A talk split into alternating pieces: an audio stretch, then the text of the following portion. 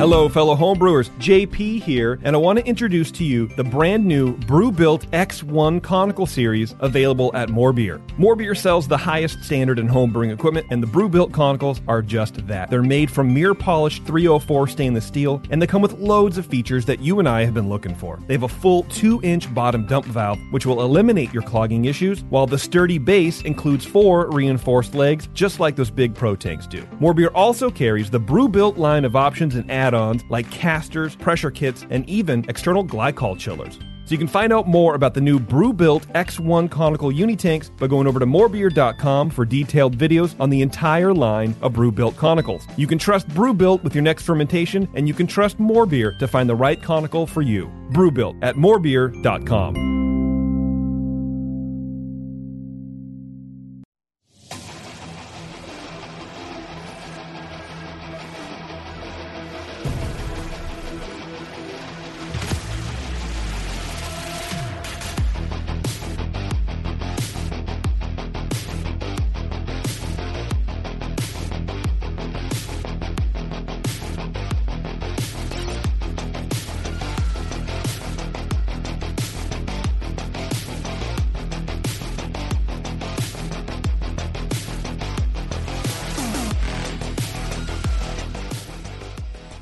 Hello, welcome to the session. Thanks for joining us today. I'm your host, Justin Crosley, and happy to be back in the studio, fresh off a weekend at the Firestone Walker Invitational Beer Festival. And so, fresh is probably not the best word to describe my current state of being, but this show always gets me riled up, so we'll be all right. Oh, I, I can only imagine the joy I've got of being a little. out there. It's a lot of fun. I'll do a little rap for you guys, uh, not to make anybody who didn't go jealous, but just to give you some a, a quick rundown. Uh, our guests today uh, are uh, Mark and Natalie from Brewhole Benicia Brewing, which I'm embarrassed to say I only recently learned of because I wanted you guys at my Spring Brews Festival. And I found you and I was like, and I realized you'd been around for more than just this year, and I felt like a real jerk and invited you guys to come out, and which you did. I was really honored to have you. Um, and then after having your beer, wanted to have you guys on the show. So, Mark, welcome. Thank you so much. Natalie, welcome to the show. Thank you. Appreciate you guys doing it. We had to do a little schedule rearranging, which I always hate doing, but you guys are very accommodating, so I'm, I'm glad you're here now. We're going to have a good time. We've got two of the Brew Hole beers on tap right here at the Hop Grenade, so you can come down tonight, you can come down tomorrow. And in fact, I think one of the beers we're going to try tonight that's on tap is like the official release of your of a West Coast IPA, right? That's right. What beer is that? It's called Lazy Days. Okay.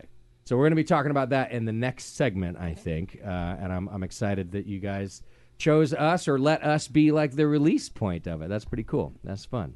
Um, I like that.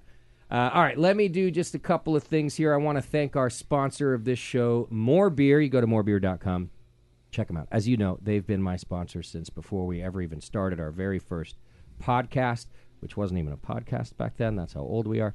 Um, and go check out their Comos line of kegerators and jockey boxes. I, I filled my Comos kegerator in my RV at the Invitational this weekend, and they, they're just killer. They do so great. They're so low energy that you can have a kegerator in your RV, for heaven's sake, uh, which I feel like excessive, but I'm, I'm not hating on it. Uh, you're living your best life, is what you're doing. I'm trying That's to. awesome that it went in your RV. I'm really trying to.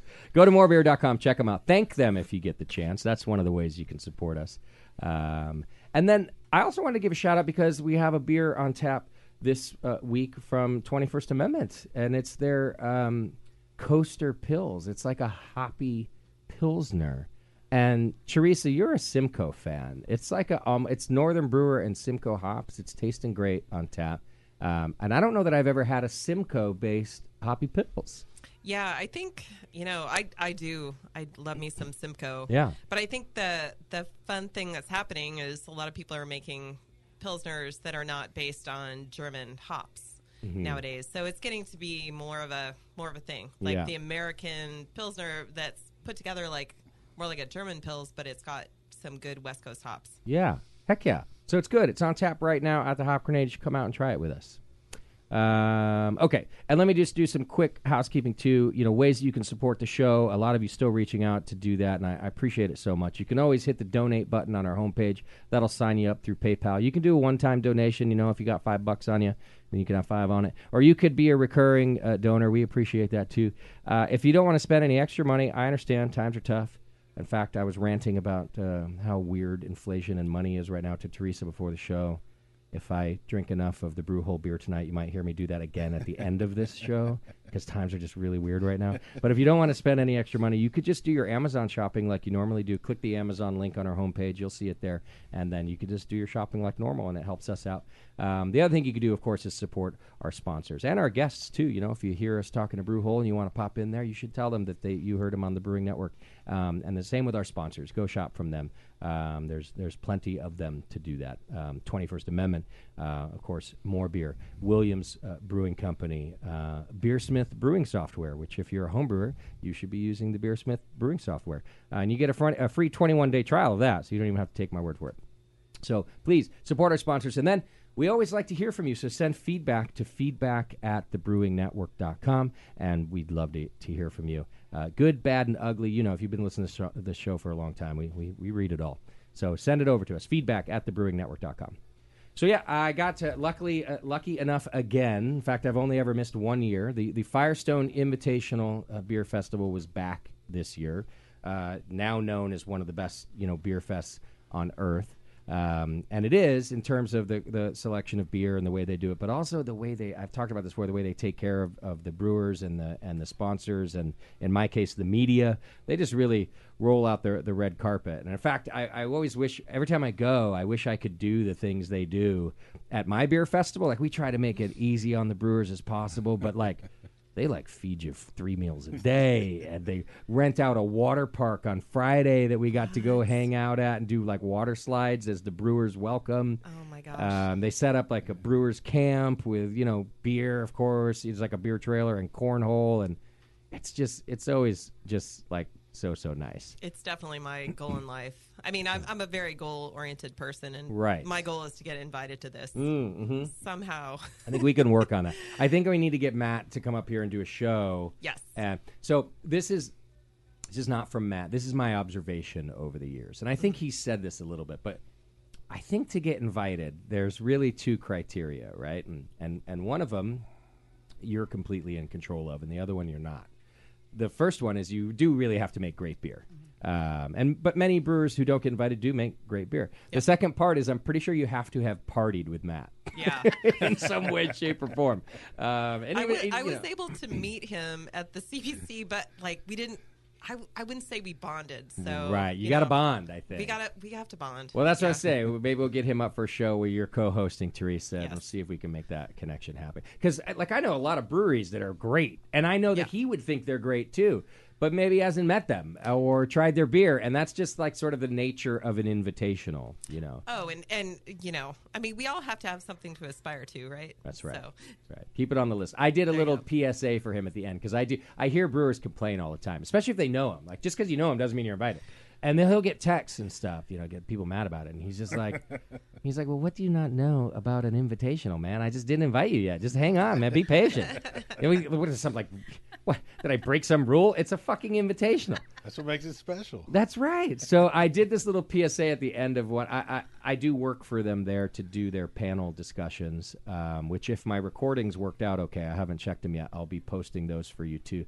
Um, God, I forgot to cut the camera.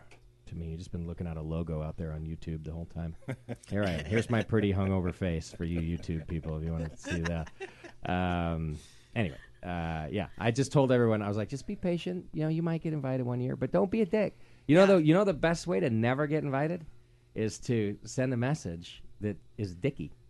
oh yeah, like you must have lost my invitation in the mail. Yeah, like things like that. Yeah, or just you know, or like making him uh, like you have to. Yeah, just don't do that. Just wait, and you'll get to go one Do day. you know who I am? yeah, It's the worst. yeah. Yeah, it is the worst. I mean, it's the worst in every situation, but especially Absolutely. this one. I'm sure. People say that to me all the time. Like when I go to beer festivals, if I'm waiting in line or something, they're like, "Dude, you're Justin for the Brew Network. Why don't you go just say something?" I'm like, Because you know what a fucking asshole you sound like if you say, "Do you know who I am?" Yeah. Also, because most people don't know who I am, but it's a it's a weird thing to do. You know, is weird, Never yeah. do that. No. Tasty used to do it, but he didn't have to say it. People knew who he was. Or he'd hand you a tasty treat, and they're they're like, "Here you go, come on in." Like he had something to offer, right? Yeah. anyway, it was just a, a great festival, and I got to meet and and try some uh, meet some new people, try some new beers. Got to hang out with our friends from Sierra Nevada. Teresa, Byron, and Terrence were there. Oh, yeah. Um, so that was a really good time. They brought like a amazing, I don't know, eight year old barley wine or something really. uh, that was just something else. And that's the cool thing about that fest. Like you have to bring, I think you, you you at least have to bring two different types of beers, and many people bring more. And one of them has to be like off the charts. It's just one of the rules. Yeah. Which is easy for him. Like so for my festival, and I you guys get you got the invite. It does say, you know, please bring us something special, like one thing. It doesn't and that and I don't demand that it has to be a 5-year-old something, but just, you know, it can't be, for example, if I invite Sierra Nevada, the first beer can't be Sierra Nevada Pale Ale. Okay, but the second one can. I just do that. Like you, Right. if you bring us one good, okay. But Matt, because everyone wants to go to this, he can really be like, "Look, they both have to be off the charts. just don't, you know, you're not bringing me Mirror Pond, okay? You're like, you Yeah. have to bring nothing against Mirror Pond. Um, so you end up with all these like stellar beers that are hard to get, and and then there's just beer nerds galore, which I'm one of. I don't like hanging out with beer nerds as much, but I am one of them. So uh, it is nice to just have that experience. So I just want to thank the folks at Firestone once again for having me and letting me do the panels. We did two cool beer panels. One of them was the obligatory new hops panel. I think every event I ever do has to have some sort of hops panel, right? And that's fine. I, it's always fun to talk about. And then the second one was a Brewers Tell All panel, uh, where we let listeners and people on, on the, both on the Brewing Network site and the Firestone social media submit questions ahead of time. Um, oh, that's cool. it was cool. One of my favorite ones was um, a lot of them were a lot less controversial than I'd hoped for. You Mm. know me; I like a good awkward question. Like, I'm like, oh yeah, let's do let's stump somebody. yeah. Well, we didn't really have that. We had cool questions, but the one I really liked was I might ask this of more brewers on the show. Um, if you if you could do one last collaboration beer, so like it's your last one. I don't know what like maybe you die in a tragic brewery accident after that or something. I don't know what happens, but it's your you only get one more collaboration beer. Who would it be with, past or present? So you can pick anybody in history. Like like who That's would a it be with? Great question. Right, past or present, and then of course uh, the second part was like, and what would the beer be? Oh, Um, and we got some Yeah. cool answers, but that's a fun question, That's a- right? that is really fun. it's the only one I gave the Brewers ahead of time because I thought you, you don't want to stump. It'd be m- much more fun if they get to like think about that. Yeah. Um, I'm pretty sure two of the four. Well, I don't want to spoil it, but let's just say Ken Grossman was obviously like you know some somebody that popped into uh, everybody's mind, which I can agree with. Like, but like 1985 Ken Grossman. Like, That's who I would pick. I don't want. I, by the way, I love current Ken Grossman, but if we're if it's anybody past or present. I want to like smoke weed and do 1985 Ken Grossman, right? Oh, man. Yeah, That would be I- that would be something. yeah. That'd be wild. Yeah. That'd be wild for Ken Grossman. And He'd be for Ken- like, yeah. what do you mean? Like, I'm in the, it'd be like Bill and Ted's Excellent Adventure, but it would be Ken, Mm-hmm, Ken and Steve's Excellent Adventure. Yes. Like that'd be a Right? good brew day, right? It'd be You know- amazing. Vinny's at the top of my list, right? Like he'd be um but yeah, anybody maybe like he wasn't a brewer, but like could Michael Jackson uh, not the singer, but the, the the beer Michael Jackson. Could he be part of the collaboration? Like uh, maybe he would be in there with me. Yeah. Um, anyway, I thought that one was fun. It was a good panel. All right. So thanks again to Firestone Walker for doing that, uh, uh, that putting on that event and inviting me and my crew down there. Uh, appreciate it very much. Uh, hey, look for those tickets on sale. You you can get them. So like for next year, they just you know happen to sell out in five minutes. So you probably want to go over to FirestoneWalker.com, sign up on their newsletter or whatever it is you need to do, so that like you get you know first dibs on buying tickets. Because even though you might not get the full brewer experience, the festival is unparalleled. Like I love my festival, but man, that one's like something else. Um, all right, well let's just get right into the beer, shall we? So, Mark, you were a home brewer for like you've been a home brewer for like 30 years or something, right? I'll, I'll always be a home brewer. And still a home brewer. Okay. If if I ever leave the commercial industry, I'm I'm always gonna brew. Still gonna brew. in my garage. Did you like grow up brewing with your dad or something, or was it after? I did. I was playing soccer. He was dragging me with him to all the different Old Capitol and hole in the wall Arsenal brewers with Benicia, Yeah. and I started just. I had to learn. How old were you when you brewed your first batch of beer with your old man? 17. Nice. Okay. 15 was when I started getting getting dragged out with him though. Okay. So all right. Yeah. there was things that I'm playing soccer after soccer games. I'm You got to do a stop. all right, what's going on here? Yeah. Yeah. And I started learning more. I was more fascinated with the engineering aspects of what was going on. Even like at 17, you were? Why is this beer stand a three tier, and why does this guy have a, a beer stand that's a single Okay. level? What's going on here? Yeah. why are they different, Dad? Yeah. Yeah. Well, he's a nuclear welder, and this guy over here is a aircraft engineer. Wow. So then I realized my dad didn't know the answers. kind of, though, but. I had to ask these guys, yeah. you know. So the more I, I went to these different garage brews, I started to ask the questions. Okay. Nice. So. And uh, did you build your brewery at Brewhole then? No, we didn't build it, build Okay. it. I mean, we've put it together, but we have bought equipment from, um, what was it? Um, Brewbill. Brewbuilt in, Okay, yeah. in, in uh, Grass Valley. Nice. We reached out to Jeff Lewis. I started seeing things over the years. I was introduced to a lot of foreign equipment, either through Speakeasy, um, through Mike, Eric, and Forrest. So we'll, we can talk about Speakeasy and the founding of Speakeasy throughout the night Yeah. um, but seeing the indus- industry equipment and failures in the in the engineering, I was fascinated with the engineering, I see. and so I really wanted this Benicia Brewery to be founded on local made, California made, hmm um, U.S. steel. And solidly engineered. Exactly. Are you an engineer yourself? No, I read on my I read on your bio that you guys you both still have day jobs though as you're running this brewery. Is that right? Yes. Okay, we do. you do. Um, which we- which I, I want to talk about because that's I think an important part. I, I think I think to break into your dream like this, you can still do it. Like everyone thinks, well, I, I've got a family, I can't drop everything, and you guys didn't drop everything, right? So let, let me let's back up to that just a little bit because the brewery, would I have this right? Was founded in 2014. That's correct. Is that right? With uh, two other partners, three other partners. Three.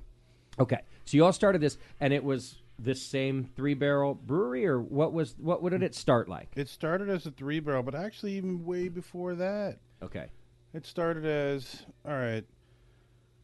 We need to start making beer, and we need to put a system together. There was a fabricator here in Concord, um, and he put together this amazing brew stand. Now you got to remember, back in the days, more beer was just coming together, putting together their engineering connections. Yeah. there weren't really great beer stands. yeah, So we had a great stand fabricated. We ordered some stout kettles and tanks, one barrel tanks, um, three one barrel fermenters, and we built a giant box. And we had it connected to our walk-in refrigerator, and this is in Vallejo. okay, That vo- that refrigerator had a uh, cool bot, um, and we actually just poured, turned on a fan on and off to cool this chamber. the fermenting for the fermenters. Exactly. Yeah. Okay. And this is the next. So we this is the next step up from um, carboys. And, Yeah, and, yeah. and we- now we can manage our our environment and our temperature control, um, and it really made a huge difference. Sure. Yeah. Right. So we quickly realized uh, realized that as we're going to the Northern California hop growers, I'm sorry, Northern NCHF, Northern California The Homebrew Festival. Homebrew Festival Yeah. that oh my gosh you know our beers are incredible there's some amazing beers at the festival uh, one of my the best festivals i've ever been to in my life It's gotten better. yeah Can I just say that I I started going in 2005. It wasn't that good. I'm going to be honest with you. I've said that on the air. There's no secret, but uh, it's de- certainly gotten better. Home brewing and, and brewers have gotten so much better. So yeah, I've always had this dream since the early days, and you know, and it rooted in those garage homebrew sessions in, in Benicia, and later on at Speakeasy, as Forrest, Mike, Eric, and Steve were all graduating from Davis and and SF Brew Craft and starting Speakeasy. But this is something that I wanted to do okay, yeah, and we all came together and as th- we built this dream um, you know just life takes us all in different directions yep, sure does. and as it took each one of my partners in a different direction it al- also brought me with my life partner Oh, really? You guys met during the like the During- building of the Life brewery partner. or during the, what? during the building of the brewery so i was And and wife, I assume also. Yeah, Or- we're uh, married. okay. By the way, I like the term life partner. I think life partner But- sounds like I just- even more special He's than never Yeah. said that before. Yeah. Oh, nice. Okay. Well, someone's getting laid tonight. uh, uh,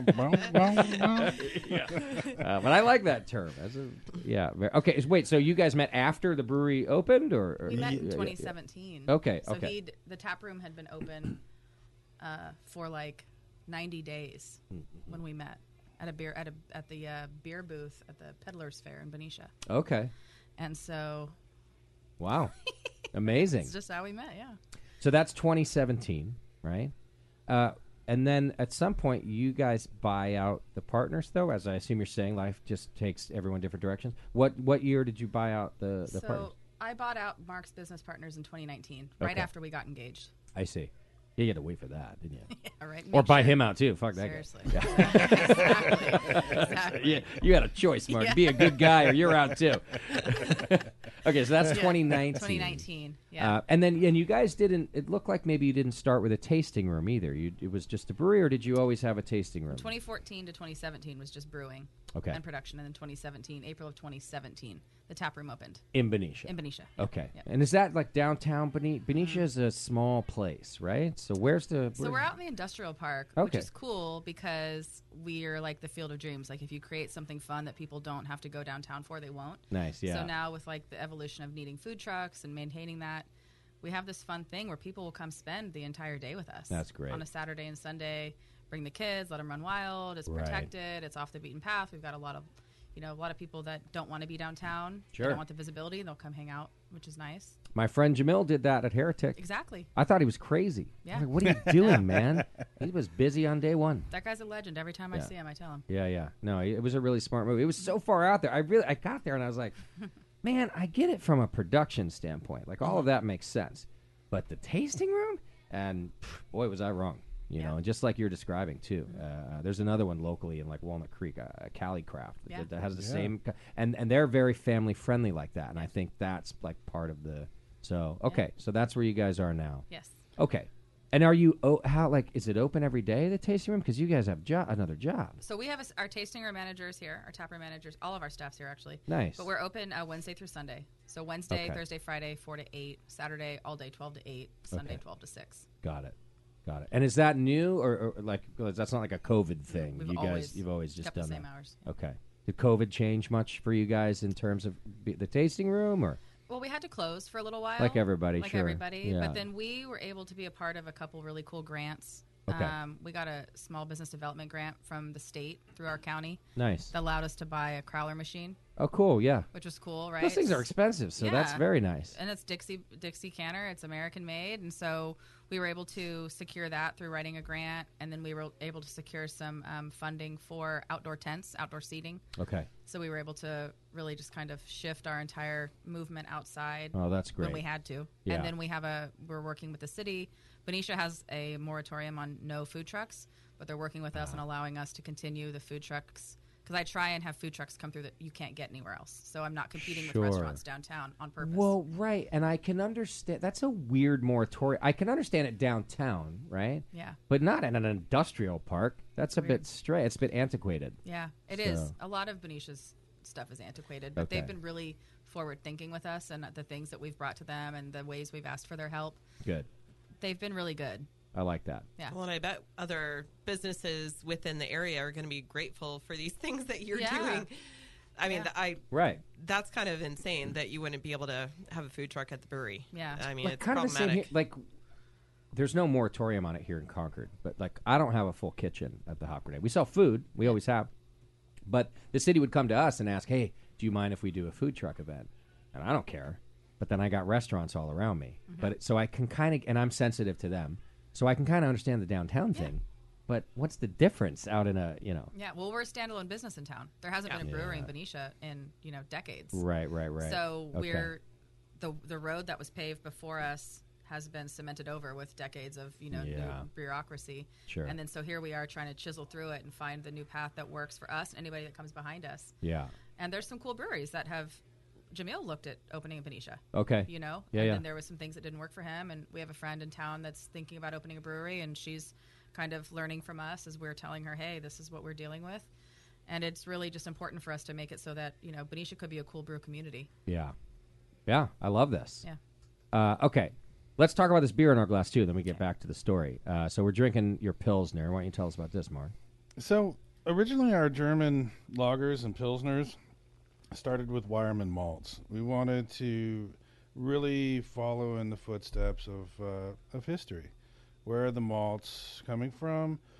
What's their what's their origin? What's the water profile like? And we'd had a lot of experience with water, but we'd never run into the water headaches that we would soon come in uh, run into uh, with Benicia water. Okay. We soon found ourselves investing in a uh, chloramine filter. We went with the chloramine filter, cartridge filter, because a chlorine filter is strong, but a chloramine filter is even stronger. So we knew that that would strip out in longer duration and Yeah. clean clean our water up. Then we dealt with our redheaded stepchild in town, which is Lake Herman. Sometimes in the winter months, Benicia pulls water from Lake Herman instead of the Delta, I see. So it Right. would change. so it would change. So our consistency. So we quickly realized, holy crap, we need a water softener too Right. right? Um, so then, um, over the years, uh, Wireman malts, the prices just really started to skyrocket, and inconsistencies in supply and demand. We realized that sometimes we might have to diversify our portfolio. Okay. We started um, experimenting with Great Western um, pills Mm-hmm. and um, uh, Viking malts. Oh, yeah. right. More beer. Vito turned us on to uh, some Viking malts. Nice. Uh, and that was really huge. Yeah. Um, and even then, we started to run into little hiccups here and there with the supply chain, with the, the ships being caught. Oh, yeah. I mean, Right. everything. Yeah. So I think this is a really important time in a brewer in a brewer's life to really realize that uh, diversifying your your recipe with different malts is more important than ever before as we start to see more droughts Yeah. and supply chain issues. In order to survive, we need to be more diverse. Sure. You know, it's funny j- just because we've talked about Jamil and you mentioned water too, and I didn't know this for years. Until I talked to him about it after he opened in Fairfield because that was another thing I was like, Fairfield, um, and he sat me down one day and he's like, "Who's in Fairfield?" And he's like, "Like just think about supply chain issues, Budweiser." Big Bud. And I was like, you know, and I'm a little slow on the uptake. So I'm like, yeah, all right, I get it. He's like, no, I don't think you get it. There's not going to be a lot of supply chain issues with Bud. There's a glass factory near in Fairfield because Bud. Like they, you, you can't tell Budweiser we're out of glass. you don't do that. They're, you know, and then you don't mess with their water either. I mean, that water has to be perfect, right? He's like, so there's all these things that you know, uh, this is long before the supply chain issues we have now. He just was talking about you know, just over the long run or or whenever shit might come up. Right. And I was like, God damn it, Jamil, that's genius. He's like, Yeah, man, I'd have opened next door to Budweiser if I could have. Yeah. you know. So anyway, so all right, so that's a good yeah, you gotta branch out a little bit. All right, so what malt then is in this? This is it back to Vireman? Really quickly, Yeah. Jamil actually was looking around at locations that had great wastewater treatment. Yeah, yeah. Any brewery that's looking to start needs to focus on their wastewater treatment. Sure. That is the most important aspect of starting a brewery. Yeah, yeah. And Fairfield really hit that Okay. that, mar- that that for him. So Because it can that- become very expensive and difficult to. your wastewater treatment is Yeah. gonna you're Yeah. gonna have to purchase things Yeah. biogill wastewater treatment towers. Um, Yeah, and yeah. Treat your wa- your your BODs and your CODs. Yeah, yeah, Um, Very expensive. yeah, yeah. No, exactly. especially for the volume that he's doing. It's Yeah. yeah, it's Mm-hmm. a lot. Okay, so the pills. What So- malt ended up in this? so this one we're using Viking uh, Viking pills. Nice. We've been using Viking pills uh, really consistently. I'd say for the last year. Okay. We're buying in bulk. Um, we've actually started to switch all of our recipes over to the base malt, uh, to the the pills. Nice. base malt. This is delicious, Pilsner. Yeah, it is. Yeah. This well is done. a this is a transition. Um, I, I eventually want to have super sacks of pills. Sure. Use it as our core base malt. So you're doing the 50 pound bags right now. Just, Exactly. Yeah, yeah. But by the That's how I pallet, get so by the big. pallet. No. Hey, look at man. What you, what And you're you- saving on a gym membership, you're spending on Viking malts. oh, That's right. You know. I mean, honestly, we want to do super sex too, and we're still doing bags. Like, Are you? yeah, Oh wow, I didn't know that. yeah, Yeah, we are. Yeah. We we still don't have a silo. We still do bags. yeah. What's your But- production? Uh, we're gonna hit probably 3,500 barrels this year, That's a lot of sex. so it's a lot of freaking sacks. But you know, we g- we have some really strong brewers. Yeah, you do. Yeah. But y- you do mill your own grain. I the only reason I ask is some of the brewers I know who work on a three barrel, they have to buy pre milled, and that limits some flexibility. Yeah, we mill but it sounds like you guys have a mill, which is, I mean, that's the best for quality for sure. One guess how much the mill cost? Uh, Less than hundred dollars. Take a guess. less than Really? hundred dollars. Less Oh, than $100, the current one. Oh, uh, do you Do you run it with a like, drill? drill Yeah. mill? nope. Nope. Throw throw some I have numbers that. out. Throw some numbers All right, out. eighty-five dollars. Uh, sixteen ninety nine. One dollar. Well, she's the closest, but I think she already knows. It's five dollars. It's from the Moorbear uh, sales shelf, oh wow. and the um, one of the rollers was had a, a bar that was out of tune, and I trued it back in, just like Okay. a bike wheel. Okay. Oh, that sounds just like you. But what, what's the dri- what's the driving force in the motor? Right. I've got a, a little uh, quarter horsepower motor with a belt. Oh, okay. So Right. it's a belt. Yeah. Well, thank goodness, because like I've Does used it have like a very- string? Is it like a Viber's shit all the lawnmower time. engine that you have to like pull the string? What is happening? No, it uh, the uh, grist. Um, we have a real one as well. It's just not hooked up yet. Okay. yeah, it's Okay. a it's an RMS mill. The new one is. We're just giving you a hard time. I know. Yeah. This is actually we're we're going through the hoops right now. We're Okay. just making the magic happen. Yeah. Um, this thing really gets it done. Yeah. Um, I've got it dialed in, and it, there is no movement at all. So Wow. our wheat, our two row, everything is just very consistent. Yeah. and I've done that with gorilla tape on the screw, so the screw doesn't move. Yeah. I- I'm telling you, I love we're this. in the trenches. but We're Let me tell you something. When I moved into this studio from like my old shitty studios, I had a hard time adapting to it. I didn't like it th- this studio for a while. It was too new and fancy. You might have a little transition period where you mourn the loss of your five dollar mill. You know, because there's so, now I love my studio now, and you- but you know I had to get over it. But like. I don't know. There's something about the roots of my old shitty studios, Right? you know, that I and I had them dialed in too. Like I'm still working out the bugs in this damn thing. Uh, so yeah, you might have a little period where you mourn, you know. Maybe not. He's like, he's like, nope. It's like, mm, yeah, we'll talk about it. What hops are in the Next time. pills? German hops or uh, This is all American? saws. all saws? Okay. Saws. Yeah, we we've got a lot of contracts locked in. Um, when I first started making this with the saws, there was some shortages, Okay. um, and and that's when I realized, okay, I need to be very conservative about what we indulge in on these hop contracts, but we do need some hop contracts to ensure consistency in our core beers. Sure. Okay. So there's there's a, a lot of our beers that utilize the saws, and that's because we've got that's what We've we got Because you had a Saws. contract. it. We've But got a lot what a of- great one to have a lot of. It's it's got the Yeah, nice saws is- spiciness. Is awesome. Mm-hmm. Right? Like, I wish we used it more. Yeah. You filter this too, or fine? this is all fining.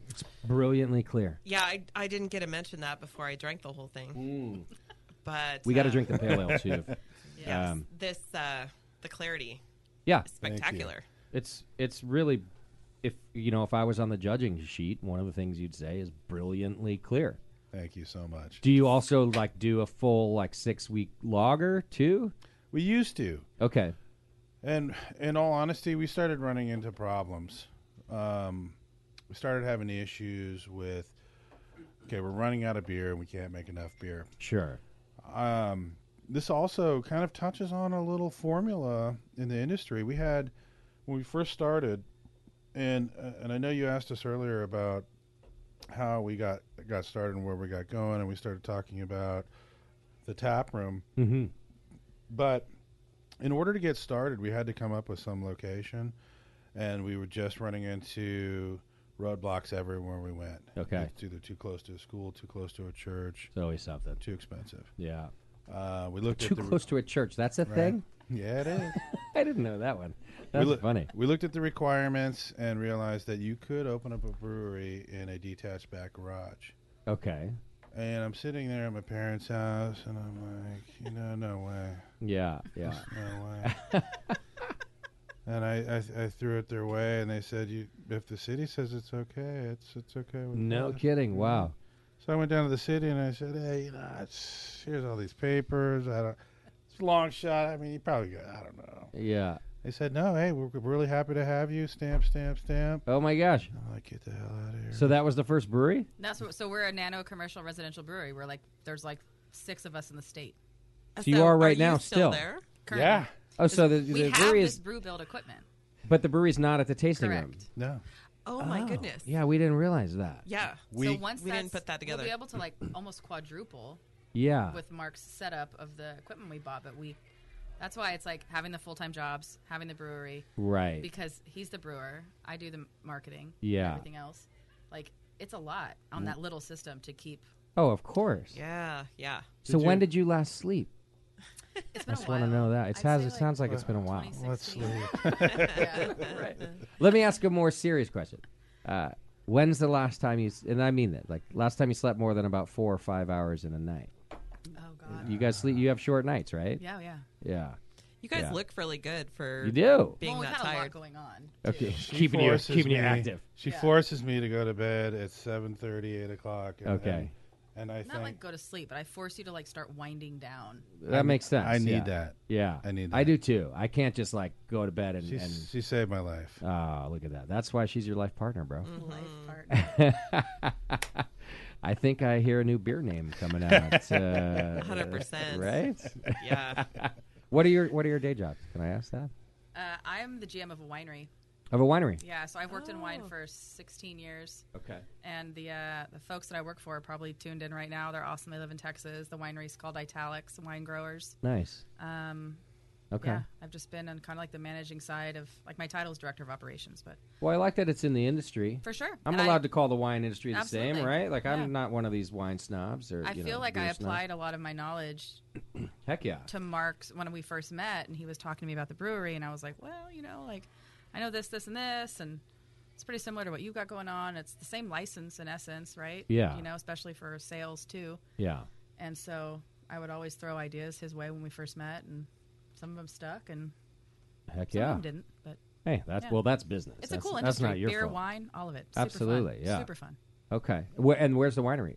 So Now. it's in Napa. It is in Napa. Okay. So you got to commute to Napa too. So I did. That's The- not too the- bad The for a video property show. just sold, okay. um, which is cool, and the owners uh, worked with me on this kind of neat transitionary period where for the next like one to two years, I'm going to work with them to help sell the remaining inventory. But it gives me the flexibility to kind of start thinking about like, do I want to work for Brewhold full time? Right. Do I want to do something else? You know. Yeah. But I have this, you know, kind of I get to keep my comfort zone. Yeah. Yeah. Well, what about you, Mark? What's your day job? I kind of wanted you to give me like a multiple choice. Like if Oh, this is a great one. You should I ask. want for to this. pick, like, Yeah. I, like give me three. Th- like Yeah. two of them are Three- fake three and one of them possibilities. and one's real. You- and I, I think three. I think I can nail it. Can you think of three? It just I lead people on uh, ghost tours. fuck. okay. Specialists with the ghosts. Yeah. I mint money. Okay. I'm a DNA forensic technician for global law enforcement agencies. You're a DNA forensic technician, 100%. You I'm are. gonna go with A and B. yeah, and on his, yeah, and his other free time, he's on The other 30 ghost minutes a day. tours. I, I don't I uh, don't read people all that well. I, admittedly, Right. You're 100% a DNA forensic investigator. Oh my gosh! I don't know how I got into that. I started doing Really? IT administration for twenty years, and but my background uh, in school was uh, networking technology and digital electronics. Okay. So after twenty years of IT administration, I'm at this company that's making um, rapid DNA instruments with uh, really no growth for their IT department, I started working in the labs, working on the instruments. So I learned the instruments, and having the IT background, they later saw a, a, a desire to have me take on a different role. Um, I left the company to go take care of Bruegel and deliver beer Okay. they called me in one day to bring them some some of our 5W30, which is a, a very light black ale. Okay. And the CEO pulls me into his office. He said, um, "I'm going to make you an offer you can't refuse. Nice. I need you to take this specialist role." Uh, supporting the rapid DNA instruments in these different crime labs and the different law enforcement agencies and their networks. And you need to log in and understand what their environment is like at the drop of a hat. Wow. Yeah. And I was like, holy shit. And, and then and the numbers, I was like, this is what I'm Yeah. this is what I've been looking to do, but I've got this I've got this brewery that I'm like I've got this Right. like whole full time job over here, and then Right. another and full it's like time nighttime. job over here. Like he'll be like, oh, I got, I got to call it. I got to be on the phone with Singapore at 9 a.m. So he's like counting backwards on his hands, to, like figure out, like, Right. you know, it's like 10 o'clock at night our time, and Mark's on the f- phone all night, and But it's all remote. it's all Yeah. remote. But Okay. some of it's kind of heavy, Oh. like I bet. awesome. the border crossing, like Okay. familial DNA. He'll be like, man, I had these people, I s these DNAs came through, and like it's like three kids that weren't related to the adult. So like, you know what's going on, or like the thing that collapsed in Florida. Like he worked Oh gosh. Yeah. twenty four seven for like nine days, Wow. and it's heavy on him. Yeah, of course. Of course. I That's why he forgot. drinks. I forgot. and- lot. and Him and me both. And I don't even have as good of an excuse. I, I I I forgot, and and I have to be respectful of some of the company's uh, wishes, but we can't really t- uh, share too many of the of the stories and That's what okay, They, yeah. what, they, what they do, but. Uh, what I can say is that the rapid DNA technology is making a difference in the world. Yeah. Um, it's allowing law enforcement agencies to set up um, webs at, at all their crime labs in the lower um, states um, and process people rapidly in less than 90 minutes. They have a DNA profile. So before uh, somebody is released onto the streets, they know that they are actually tied to the murder or, or the rape Um, the RapidLink software has a, a match, familial kinship, and a staff elimination database too. So Okay. it's, Okay. It's so cool. Yeah. Wow. It's, so, it's so cool. That's amazing. And I'm not surprised one bit. And I could tell you really care about it. So, which then in turn uh, means I, I can tell you care about the your your other project too, your, your beer, right? Like you just yeah. Doesn't Oh, love sound beer. like you get into much of anything unless you're pretty passionate about it. So, you know. Well, okay, I got to get us to a break, so I don't want to talk about this pale ale yet because I just took a sip and it's delicious, and I want to not like uh, cut us off on it. So I'm going to do this. We're going to take a, uh, a, a quick break, and when we come back, we're going to talk more uh, with Mark and Natalie, and we're going to taste the pale ale. We've got several other beers to try. You can come on down here to the Hop Grenade and try it yourself. Uh, we'll have uh, the two beers we have on tap here for at least a couple of days, unless we drink all the West Coast IPA tonight. Could happen. Uh, all right, hang in there. You're listening to the session, and we will be right back. Welcome back to the program. Thanks so much for hanging out with us. We are still speaking with Brew. Am I even saying it right? Brewhole? Brewhall? brew hole, brewing in a hole in the wall. I, I just okay. So Yeah. it's ba- yeah, I thought so. That's why I didn't ask ahead of time. also, Imagine, I'm lazy. You know, home brewers are brewing in a hole in the wall. Yeah, yeah. Okay. We're in a back garage brewing in Nice. a hole in the wall. And you have a German background, right? Uh, you know, looking at your site, and and then I, I did have your beer at, at Springfest. Um, You're not exclusively German, but you have like a German style Yeah, background, right? yeah, das ist gut. Yeah, yeah. Yeah, that is good. Uh, the family originated from Austria. We all thought for years that it was from Germany, but it was actually from Austria. okay, that's the same difference. Whatever. Landed in in Michigan, and uh, grandma and grandpa started as uh, workers on the Keller farm, Okay. and Keller cellar master. It just f- it fit perfectly. Is- Yeah. is is life. I hope you make a mean. Kel- He's Mark Keller, by the way, folks. I hope you make a mean Keller beer. Not yet, not yet, but it's Oh, coming. you're waiting for that one. I it's see. coming. It's coming. okay. Let's talk about this pale ale in our glass. I want to make sure we get through enough beers. Um, this is a nice one. A little more to me on the English pale ale side, although it's plenty hop forward. What do you think about this beer? Tell us about it. Um, I originally started with a 60 minute uh, Magnum bittering, and then eventually I noticed that uh, Citra all the way through actually complemented it much better. Okay. I would dry hop sometimes with Centennial in the early days. Um, Okay, yeah. There was some really floral bags that I had, and it really contributed a nice touch to it. But inconsistencies in the Centennial, um, I ended up sticking with Citra all the way through. We Okay. had locked in some great contracts.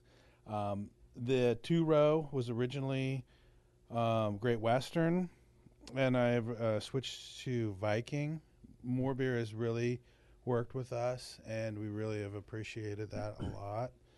And uh, a They're little great. a little white wheat to uh, give it a little softness, Okay. uh, and a little Munich too, a little color. Oh, yeah. A little biscuity in there. hmm Or, eventually, I, I steered away from Crystal twenty down to Crystal fifteen. I like you for that. don't I don't like Crystal. I Well, love I love mu- using like Munich malt to bring up the maltiness instead of crystal, like maltiness without sweetness. Mm-hmm. Yes. That's the way I think of it.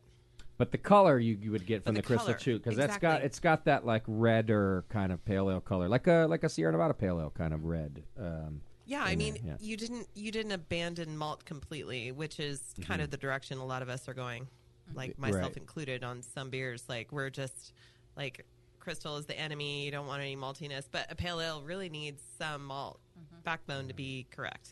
You know, And we've had some brewers on here recently who have, to my surprise, been going back to Crystal, like saying, you know, again, not like a higher was it Lava Bond, or but uh, um, and a giant amount of it, but kind of saying, no, my pale ale isn't good with zero Crystal, things Yeah. like that, and IPA too, you know, so. And this one's yeah, this is a, and you said it's all Citra all the way throughout, All the way through. all the way through. Okay, and of course dry hopped as well. Yes. Yeah. Yeah. How do you so three barrel system, and then you we should probably talk about this more when we taste your West Coast IPA. But when you dry hop a West Coast IPA, what are we getting out of that? What's your volume out of a, out of that batch? Um, that was tough. Yeah, I bet. I, even after um, scrubbing it with CO2 to try and get all of, and I scrubbed it aggressively. My goal was to get all of the hops that might be uh, resting near the top uh, to break up, to drop down. Uh, it's easily more achievable in a in a anything bigger than a three barrel, even a seven, a ten. Okay. oh, you think the hops like sit on the top in a three barrel? Is that what you're saying? Well, even later, yeah. Oh, that There's this, they um, like the geometry doesn't lend itself to the hops incorporating. Exactly. Oh, I know interesting. some are falling in and starting to disperse as they fall down to the cone, Mm-hmm. but I know that there's some still hanging out. I've. I- It's nice. A three barrel is actually, it's like a, a homebrewer's advanced lab. Yeah. I can still open up the top, uh, you know, after charging it, and there's a, le- a bed of CO2 on top, and I can easily just peek in Yeah. um, after purging the CO2, and I can see what's going on in there. I can see how high the krausen has come up. If that yeast is, uh, if I can top crop it with with an external uh, container, Mhm. um, and that's kind of helped me learn about the aggressiveness of some of of the different yeast strains. Sure. How many times a week are you brewing with a three barrel system? It's hard. Um, I have a day job. Yeah. and I have to respect that uh, I've got to be doing my, my normal work. I am now the sole global rapid DNA uh, expert. As many times as we've coordinated and trained other people, there's just uh, it's a transition right now Wow. and so I'm I'm part of a bigger spectrum of of a global transition and integration with Thermo Fisher. Okay. So that means that I get home, I mill, I prep everything that I need to do, and I can be doing my day job and I can answer questions for my dad. My dad is actually my mentor. Okay. in- in this brewing adventure. Yeah. He's got me started. And so this is a really great opportunity Yeah. to kind of connect with him and l- teach him some things that he didn't know about before. So he's helping you out on the brew side. Correct. yeah. Okay. He's our best unpaid employee. Got it. Yeah. Number one. We all need one. Weekends, I get to get in there and really do some of the more. And, and, and this is something we can touch on too throughout the evening. Um, some more advanced beers, like these bourbon barrel aged beers, uh, the German chocolate cake, the the the um, the coffee stout that we did with a local coffee roaster, um, and with barrels from Italics. When um, Italics had spent Chardonnay barrels Hmm. um, and their red wine barrels, Yeah. Yeah. uh, we were given an opportunity to utilize those barrels for future projects. Nice. And so, Okay, Or but you s- still haven't told me how many Yeah, days a you're week you got to deviating. brew. oh, Because I want to. That's what I want.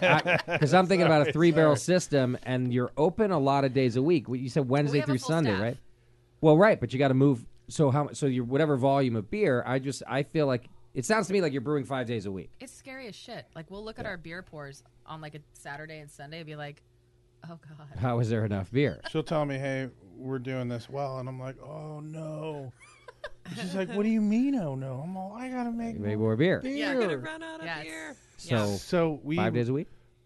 This is actually no. This is where we have had to coordinate with local breweries. Okay. Um, we have, growing up in the region, really connected with all of our local breweries. So uh, Napa Smith, Mhm. Jamil at Heretic, Yeah, Jason, yeah. Jason Ledford at True Cemetery, um, Luis Castro at, At, my, uh, at uh, Del Cielo. Del yeah. Cielo, um, Aaron and Holly and Aaron, and, Epidemic. Aaron Holly Bryan at Yeah. Epidemic Oh yeah. Ales. Yep.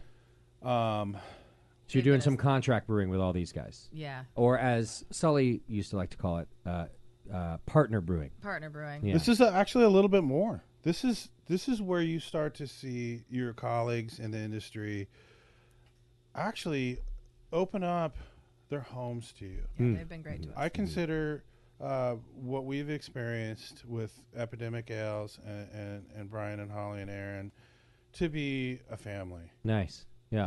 They, they have opened up their home to us Awesome. and allowed us to establish an alternating proprietorship and contract brewing Ah, okay. with them. I thought maybe you meant you're like brewing in their bathtub now or something, like prison style. No, but but- no. but you you mean know, you have an right? alternating proprietorship? That's very nice. Yeah, But that we is a scratch nice each thing. other's to do. backs. Like if they, Yeah. because they've grown so incredibly and are doing so well that, you know, there's times where they need some storage. Right. We have it. Got and it. So you know, it's like, but then there's times where we need help with something, and they, Oh, that's great. it's a, it's a great partnership with them. Okay. Teresa, you know this industry. We're like a brotherhood, a sisterhood, a family, Yeah. Yeah. Yeah. And what do they have? Like a 15 barrel there at, at Uh, Epidemic? I forget. a ten and growing. they have a 10. yeah. Okay. Yeah. Yeah.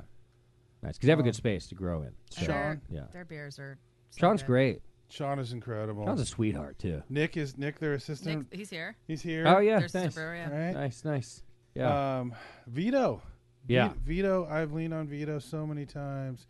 Vito's hey, the guy. Vito, it turns out, knows everything. I didn't know that about Vito. He but- knows everything, everybody. everything. Yeah. Such a great guy. He's gonna. We're doing another show tomorrow that Vito's gonna be on. Oh, he is. because he uh, advised me and Chris Graham on our Dortmunder that we brewed for HomebrewCon. Uh, we've never Chris Graham and I have never entered. We've been going to that event. Used to be called NHC, but now it's HomebrewCon. Um, for over 15 years, he's been going for like 20. I'm going on like 18, and we've never entered a beer, so we're entering our first homebrew ever. Uh, And anyway, Vito came and, and assisted us on that too, and Yeah, Vito just knows everything. He's a Yeah. nice guy. So Agreed. Dortmunder or Dortmunder Export? Uh, I don't know. Tasty's Dortmunder recipe is what we brewed. So our our friend uh, Tasty had uh, won a silver medal with his Dortmunder, and w- I asked Chris Graham. Chris Graham and I, it's weird to say, uh, and you're going to hear about it more in tomorrow's show. Um, but like we're just getting back into homebrew. It's super certainly weird to say for him. He's obviously into homebrew. He's but not. He's only gotten back into like brewing at home. Yeah. And and as I've been talking to him and hanging out with him more, I'm like, gosh, brewing sounds fun again. So I asked him, I said, Hey, I know that you've never entered this competition and neither have I. What do you think we, we brew a beer? And he just loved the idea and asked me what I want to brew. And I just remembered this beer that Tasty used to bring in. I'm talking years ago. I hadn't had Tasty's Dortmunder in years. But in the early days, uh, him and Doc would both both bring in this Dortmunder, and I just, it's probably the first one I ever had. I even have a real one before that, and I was like, "What is this beer? It's fantastic!" and so um, his son Lee had access to all of Tasty's old recipes, and he brought it to us, and we brewed it. Um, That's so cool. We're gonna taste it uh, tomorrow on the show, and then uh, we, it's already been shipped off to the competition, and. I kind of want to win. I'm kind of feeling good. I mean, I haven't even really Yay. tasted yet, but I kind of want to win. I really hope you do. It'll I be do like too. Santa Claus getting a present. Right? Yeah. You know? Tasty's I'm probably- looking down. I will probably cry like a baby if we win any kind of medal with that beer. That's Yeah. so cool. But I'm also just kind of excited to participate. I've been streaming the awards for over a decade, right? Since the second year of the Brewing Network, so since 2006. But I've never participated in them. So I just thought it'd be cool to have a beer, have something in the running, you know what I mean? For That's sure. awesome. Uh, Yeah. But anyhow, Vito was instrumental in helping us decide what to do with water and things like that because guy knows it all. Yeah. Absolutely. Yeah. Yeah.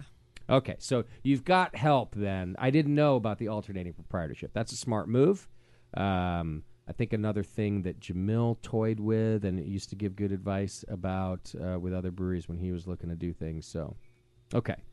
All right, we got to move through beers too. So I've got your saison, and so I've, we've got some, one for you too. I had I had our staff here pour us your saison, uh, and I know we, you wanted to talk about that. Um, what's this beer called? This is a simple saison. Okay. So we try and name everything about something either personally relevant or historically relevant to the town because we both were raised in Benicia. Okay. And so all of our beers, for the most part, are named after something that is, if you live there, if you traveled through there, you know. And so Semple was one of the original founders of Benicia, and it's S also E M. S E M P L E. Yep, It's okay. the elementary school that I went to, Robert Semple. It's next door to where we live. Okay. So this is the Semple. It's a farmhouse. Mark's the brewer, so he knows the. Oh, So better. you're like born and raised Benicia. Yeah. I'm you actually guys- born you in guys are Germany. I actually- wanted to include that earlier when we Oh, were talking wow. about Germany. I am No like, I am the kidding. German. You're the German. Sprechen Sie He's Deutsch. just a lowly I Austrian. know, I know. Born in Cologne. I was born in Cologne. Oh. Okay. I wish we could have named our, our Kolsch the Cologne Kolsch because like Right. I'm the Cologne baby, but Yeah. it was already named. You look like a Cologne baby. You're Very German. But um, we both were like kindergarten through high school. Well, for me, Mark was Benicia, a couple okay. years later in Benicia, yeah. But we're Oh, that's a few awesome. years apart. okay. So Semple's one of the founders of Benicia, you're saying? Like he was we're founding. yeah, yeah, uh, he's definitely in the founding. Yeah. There's like names Larkin, okay. um, Turner, So you're saying you guys try to name all your beers with some All sort of of reference to either your your Germanic background or Benicia? Is that about? or like just personal. So like Mark's Uh, Okay. wearing the Into the Wood shirt, which is named. My cousin was really into he's was really into like hoppy beers, and his name was Woods, and I thought that was a cool name. Being Andrew he- Woods, Red, yeah. Into the redwoods, yeah, Into the woods. It was Redwood Farms, Capricopia was where we got the hops for that. oh, Seasonal, the Lazy Days later were named after my dad's boat. what happened to your cousin? Can I ask? He ha- had a glioblastoma. Oh man. He passed away at 52 on, on my birthday or the day before my birthday Okay. in 2017, and I met Mark like six days later. Oh wow! Isn't that Oh, I'm crazy? sorry to hear that. It's Yeah. nice to do a tribute like that. It's a nice Totally. thing to be able to like brewing beer. I think uh, I've gotten to do this for tasty in different ways. Not not brew Mm-hmm. beer, but like beer is like an avenue. I don't know for all sorts of ways to tribute in life and friends and Yeah. like yeah, like And I it's love seeing people wear like that shirt. yeah, that's you a cool. know, Sure, I'll like, put it back on the I camera. love too. people like there's people here wearing it tonight. Like, and I love seeing Nice. his name. And I'm I'm gonna do something for my dad too with the lazy days. We just haven't. It's it's Have- so new. Have you guys heard of the Stash Strong beer. It's actually a benefit for glioblastoma. Really? Because we we lost one of our brewery friends actually too, um, and so we're planning to do it. We're just trying to get it on the calendar right now, but Oh. Nice. it's might be something you want to look into. What beer is that? Uh, it's it's uh it's a like a collaboration for a benefit beer. It's called Stash Strong. Is it like Lady Okay. Boots, Lady Bot, or the Pink Boots, where you have to buy It's the pop? similar, but you don't have to buy anything. You just like you just pledge a portion of the pro- proceeds. Okay.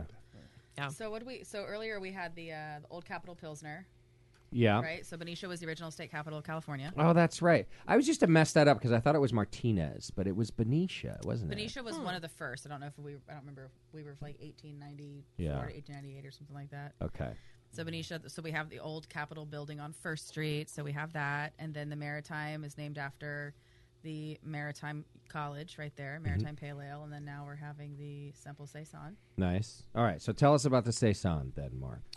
So actually, uh, this is one that I wasn't really planning on doing again because we have uh, 40, 50 different beers that we try to rotate, and there's a really core uh, number of those that we need to keep brewing regularly. But uh, Natalie Italics um, had two beautiful punch-in barrels Okay. with amazing stainless steel tasting ports and bottom drain stainless steel valves. I mean, these were so beautiful. They need to continue on in their journey in this brewing world. And they were throwing them away or know what a getting rid of puncheon them? is? No. So it's a 500 liter French oak barrel.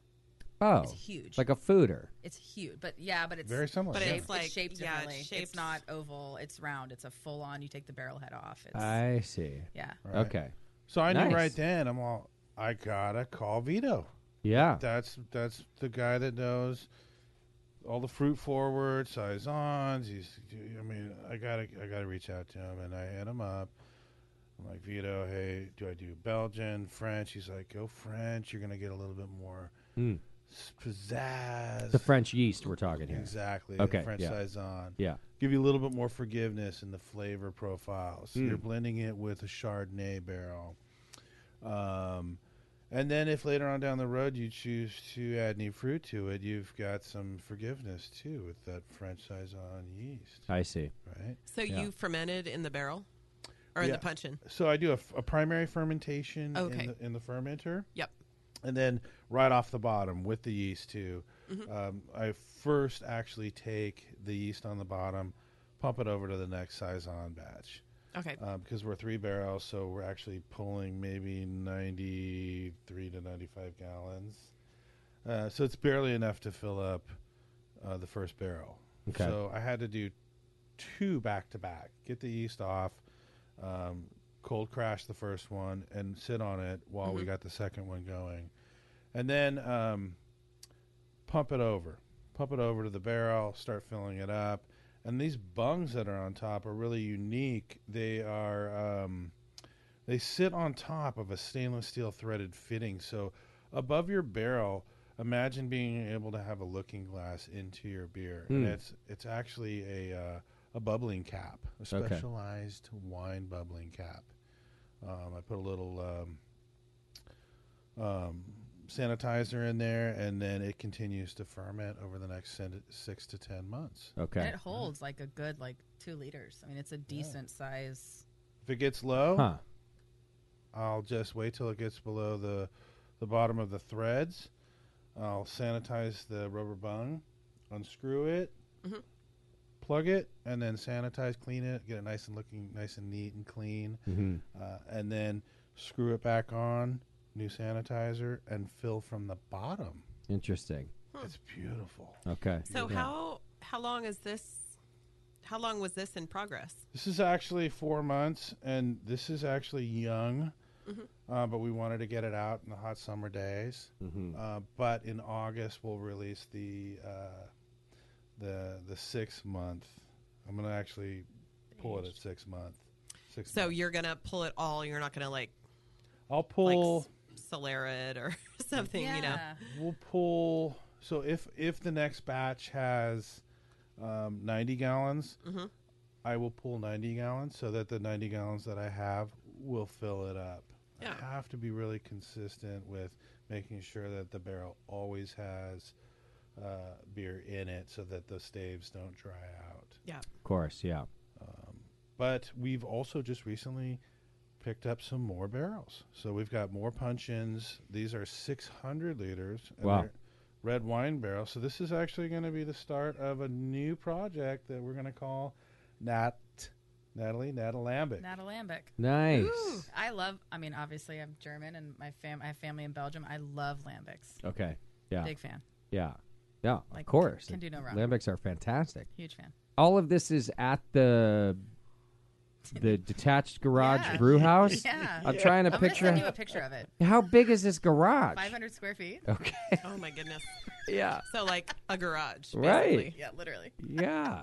Yeah. You're gonna set. Yeah. Send me a picture. I can put it in the show notes Totally. too, so It's, people can You see. know, Yeah. we just, yeah. It's crazy. Mm. But uh, the the access to the barrels from Italics was really a cool thing because the owners, you know, when they decided to sell the property, there was all this things that they needed to get rid of, and so they've been so good to us and so good to me with needing time, and that there was this opportunity to get the barrels, and I was like, Mark, do you want these? Do you want to buy these? And you know, it just kind of it worked, and it's something that we can expand our portfolio with, which is Right. because those things new are several thousand dollars. That's super counterproductive for us. Sure. No, that's really that's an amazing opportunity, and then and of course y- you know depending like whatever the size your brew house is, fermenter space is really the limiting factor. Mm-hmm. Yeah. So if you've got these things to do, Extra, yeah. yeah. Although I will say you're a little crazy to jump into the lambic project at Man. this stage, but It's maybe you crazy. guys are already crazy anyway. It's Look, crazy. yeah, we're crazy anyway. Certifiable. No, it- that's. Uh, are you are you gonna try to collect yeast from the environment to No. do these? No, No. you have a you have a plan. I'm Yeah. gonna, I'm actually I'm, gonna. I'm with you. I would like if I did a lambic style, which I'm not sure I would. I would I would be like a control It freak, has to and be I isolated would like for sure. I'm actually choose gonna the ferment strains I it. would create it with. I'm gonna ferment it with, uh, you know, maybe a, a very controllable yeast strain, not a bug.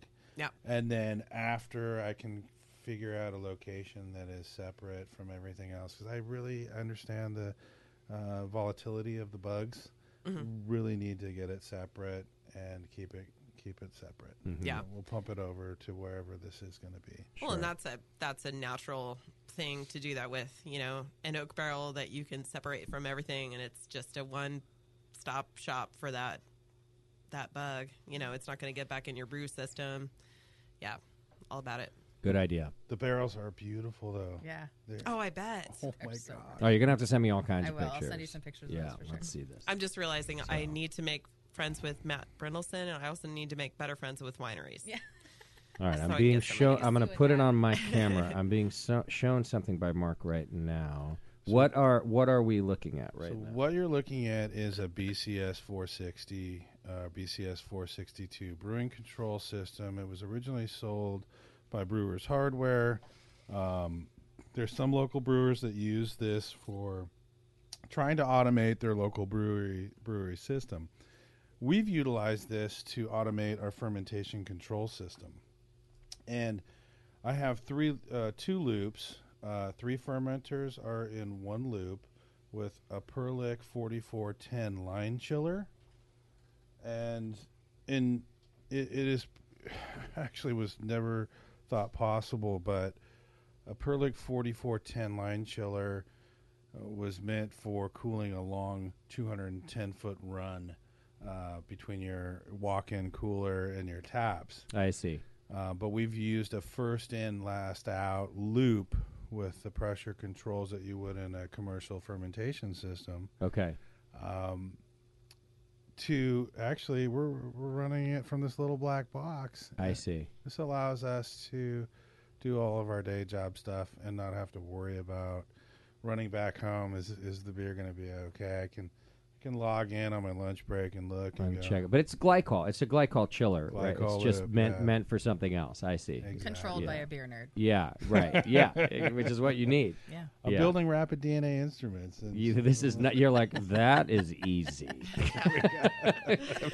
the grand scheme of things, right. we got this. All this, every every other brewer is like, God, how am I going to do this? And you're like, that easy thing, I'll do it for you. But he'll be at home and he'll be like, "Oh man, this is temperatures at this," and I'm like, "That's a foreign language to me. I don't know what that means. Right? Yeah. What is yeah. that?" But but you know, what temperature did you ferment the saison at? That's uh, 68, 70. Okay. And I actually got a little hot, 70, 72, just so I could start finishing it out. And the Pretty- barrels, Mm-hmm. it's got some nice esters coming out. It's, it's on the estery side of a saison, right? You didn't go you didn't go mild and mellow. You wanted a full on saison. I want the na- uh, the, the Yeah. environment to just do its magic. Yeah, yeah. Something unique, and it's going to be unique because of the environment that we're working in. Mm. Mm-hmm. Uh, it's just different than every than Yeah. everything else out there. yeah, it's very good. Um, the malt bill. You've got Pilsner. You've got Vienna malts. Um, that's uh, what do we got? 84 percent Pilsner, Mhm. three point eight percent Vienna. Okay. three percent wheat, three percent Caramunic three. So, okay, I thought that it, isn't a traditional saison mostly wheat malt and not like you kind of went the opposite. I thought a traditional saison is a ton of wheat, but then the other ones rounded out, where you did the opposite. Do I have that wrong? Some can be Okay. yes, but um, I really wanted a low wheat profile in there. Yeah. Yeah. really low, and and that's one of the fun th- fun aspects of a farmhouse, is that. You know the farmers in Belgium and South France were really just utilizing the ingredients that they had available. Whatever the hell was around and left, right? Yeah. exactly. Yeah, yeah, yeah. No, you're right about that. That's that's for sure. Yeah. and uh, by the way, I'm not the biggest wheat fan, so uh, I'm, I'm certainly not poo pooing this. I just wanted to make sure I like. I yeah, I always thought that the it was generally a wheat beer, um, but you Well, said only three percent. Yeah, really, really low. yeah, yeah. And what was the eighty percent Uh, the Pilsner. pilsner? Yeah, Yeah. yeah. Uh, was is that Viking? Pils? All of this is Viking. all Viking, except for the Caramunic. The Caramunic three is Wireman. okay. Um, and the Munich, there's Munich. Uh, well, that Munich is a light is Munich light Okay, from Viking got it. because we've switched over to a lot of Viking malts. Yeah, it's good malt. No, you know what? I think it's all in our Dortmunder too. More more beer has been so good to us over the years. Yeah, Growing up, um, uh, you- there was no place where homebrewers could get uh, supplies. yeah. for their for their homebrew beers, and then all of a sudden one day, there was a little shop in, in Concord. Right, right. More beer. Oh yeah. Well, you know I can't, and it's Thank not you, because they're Chris. sponsored. They're like my friends too. I, I can't say Yeah. enough good things about them. My bromance with them has only grown. Like over the years, like you'd think that they'd be sick of me by now. They're they're not. They're just too nice for that. No, even. those guys are the coolest. Yeah. Well, and I'm pragmatic as hell, and I order a ton of stuff from them because their website's super easy. It works, and they ship the stuff that day or the next Mm-hmm. day. I usually get it in one day. I mean, Right. it's like killer. Yeah. And they reach Super out. They easy. communicate. Great communication. oh yeah. Yeah, for they're sure. they're good folks. All right, let me do this because I this is my mistake. I have to take another quick break. We're gonna take a fast one because I forgot to get us other beer. It's the size on it runs right through. uh, The you. saison, I'm like, mm, that's so good. well, I, we got to get the West Coast IPA that you've just released, and then we've got still got a couple cans to taste too. So I'm gonna get us some more beer and some glassware. We'll be right back. You're listening to the session with Brewhole Benicia Brewing. We'll be right back. Okay, welcome back to the show. Thanks for hanging out with us. We're still speaking with Brewhole Benicia Brewing. What's the website that people can go to to check things out? Brewing.com. brewholebrewing.com. Go check it out there. You can get information about the tasting room and the beer and how to get to it and all of that. Um, Food truck lineup. All right. Uh, food truck lineup, too. Nice. As long as you're still allowed to do it. I like that. okay.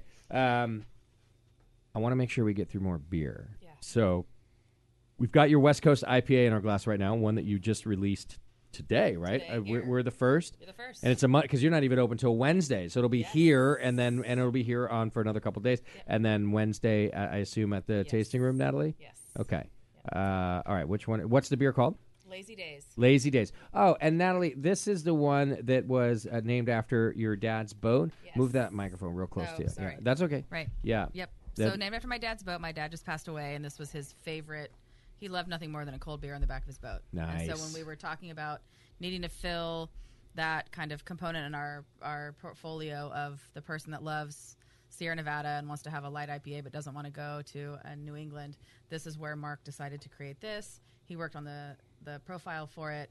I worked on the name.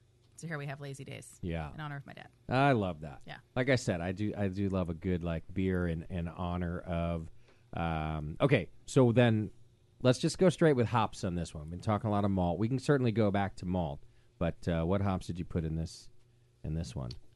And were they Natalie's dad's favorite hops? I'm curious. or Uh, did, I will or, preface or this were with- they what you had My available? father loved anything Mark did. Okay. he, Aw. walked, he, he could do no wrong. In Oh, my, that's in my nice. dad's eyes. Yes. So Wow. He was so pumped to be a part of the brewery. So, That's such a good yeah. quality and a life partner, dad. Dad, right? He dad knew he was know. life par- uh, that you were Dad life loved partner. Mark Keller. Oh, I like that. What are That's- your intentions with my daughter? Yeah, well, that's got to ask that After you question. got past that question. Well, and he was- clearly you got the answer right after that. Exactly. So, yeah. Um, this one's all bal- uh, based off of uh, Mosaic and Simcoe. Hmm. Um, all of the beers we do, our First Street Fog is is all Citra and Amarillo. Okay. Um, our Veterans Day uh, blend, what is it? Arsenal. We're I- talking about this one. I know, I know. um, so got to we give you the wanna- background first. we wanted to touch on a, a, a beer that utilized some of the hops that we don't normally use. Okay. And Yeah. So that's Simcoe and Mosaic. Nice.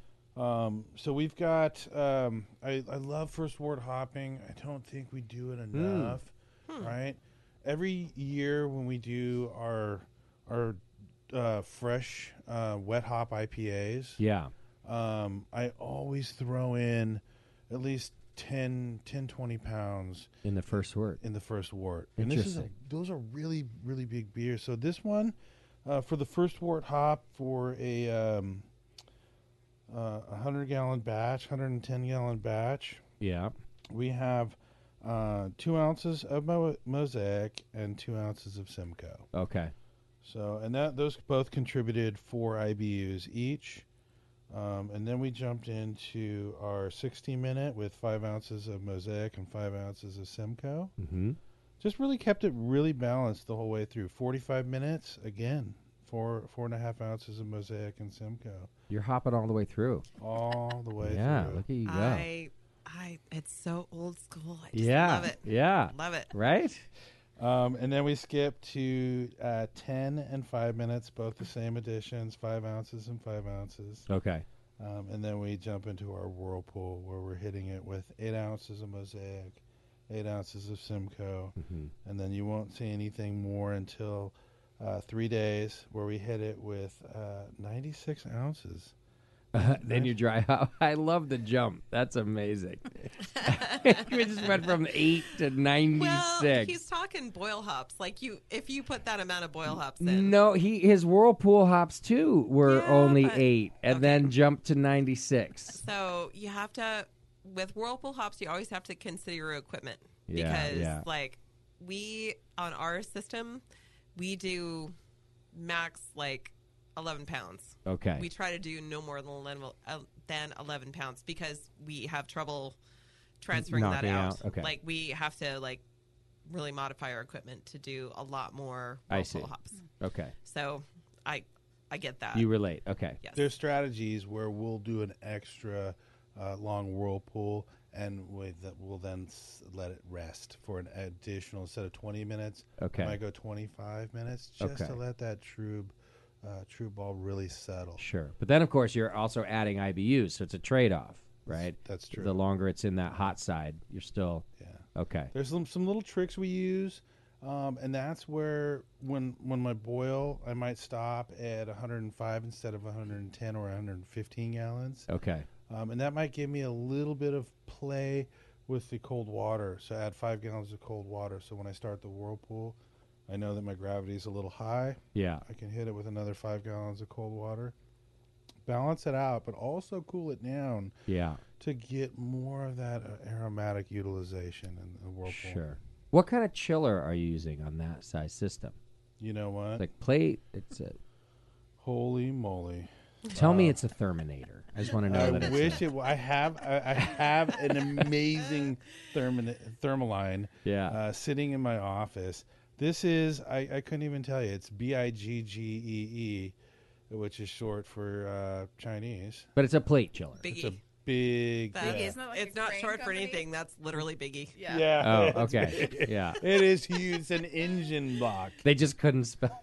they just did not spell. We have a Biggie. brand new G and D. It's not an acronym. sitting That's in the hilarious, tap room. Teresa. it's not even an acronym. No. It is big. No, I've torn that thing down. I learned in in early on when we were having infections. Okay. um, yeah. I tore that thing down three times. Wow. A nightmare that we never want to experience. Yeah. um, yeah. But it, it ended up being a bad weld on our boil kettle. Oh shoot. Oh wow. So it was getting chemicals into it. Those chemicals were transitioning, and this is after four batches of beer. Interesting. Um, and then for the next 10 batches after that first four, uh, they were all contaminated. Oh man. So we really learned a really big lesson that later on down the road in life would help guide us towards brew, brew built and Yeah, making sure that we were buying equipment from a manufacturer that we could talk to, we, we could reach out to. Sure. Um, or- But you have the luxury of that. Like, let's talk about that just a little bit. Like, modern brewing has can accommodate almost any size. In other words, I'm pretty sure Brewbuilt wasn't around when I started in 2005. No. So people were buying like way big stuff, or just modifying a homebrew system to be whatever they want. So I love this. I this this th- this passion that you have and i'm just saying what a nice like luxury of modern craft brewing that there are actually people out there that can brew qual- uh, uh, build quality stuff on a nano size Yeah. because really it used to be like well you better brew on your homebrew system four times today to make your one three barrel batch right and so but then a place like brew built comes out so uh, anyhow I, Yeah. i'm kind of giving kudos to them No, they've been and great to the work with. industry they so- made our five They've barrel. been great. No, we're gonna okay. get we're gonna get that connected here one day. Nice. I promise. Nice. Yeah. Yeah. No, that's really great. And and you're right. We've even brewers over the years have come in talked about quality issues with Chinese uh, uh, fermenters and things like that, which they also have grown up. And and nowadays people tell me kind of the opposite like, "Hey, no, these these fermenters are fine now." Like the industry as a whole even you know there as well has has kind of grown up. Um, so, yeah, that's interesting to hear that it was a kettle problem after all that. There's so many amazing things. We can we can talk shop and the engineering. I'm so fascinated with the engineering. I paid so much attention Yeah. to the welding, to the engineering. But you don't do any of the welding and stuff on yours. If Oh, your no. equipment Oh, breaks, no, he yeah. will. Oh, of you okay? course. Okay, all right, okay. We'll have to Oh, talk. you you Yeah. Mark also is a man learned of how to many weld hobbies. stainless Okay. to do Yeah. brewery stuff. In the last five years, I've bought a Miller-Matic tw- uh, 220 Mm-hmm. with the auto set. I've I nearly learning. cut his hand off, and I said no more. I've, Okay, I've been learning learning how to do sanitary stainless welding. okay, but I uh, this is just a, a side thing. I reach out to uh, Steve Habco with Habco Welding all the time. okay. Um, I know my limitations, and I'm I'm so sore. I'm so achy all the time from Yeah. working. Yeah, yeah. That's not what I want to do. Okay. I feel like we need to pinpoint that. I don't know. moment Welding's in next time on right my now where hobby you just list. Said you know your limitations. See, you want me to? Yeah. It's on this recording, Natalie. Don't Yeah, worry. you can- I'll you cut can- out I that need clip to, for like- you. I need Do you that. want me to make I it do. your um uh, your message tone from him? Please. So that, or or it should actually. It's his message tone for me. Yeah, yeah, yeah, yeah, yeah, yeah. There we go. Yeah. You're right. That's what Yeah. we're gonna do. I will do. I Everybody can make heard that, that. I can make that happen for I you. didn't make it up. well, and I I know that brewers bring the intensity, but I'm just gonna have to say, like you, like his voice is so soothing. Like you could, Right. yeah. So how is he so intense? Because you're like, I I don't know. He, also is- seems very he zen. Puts off this chill vibe. Right. Yeah, I mean you you need to make a, a zen. He should have like a child's brewing book, like an audio book. yeah, yeah. you were right. That he Oh my Well, god! and, Yeah. and Or I- for I like find the it really real b- mission. beer nerds, where he just, you know, I'm not saying you're sleepy, but you could do that voice for us, us beer nerds, to go Right. to bed. Just like describe your beers in that Like very the ASMR, soothing. you're like- That's what I mean. Yes. just read, That's- read the recipes. We just invented beer nerd ASMR, Natalie. You and I. well, and, and it's fitting thing because he learned to brew as a child. Exactly. No, Mark was So- the kid that like brought kegs to parties and like right. just is like he's the coolest guy in town. I swear to God. I love this.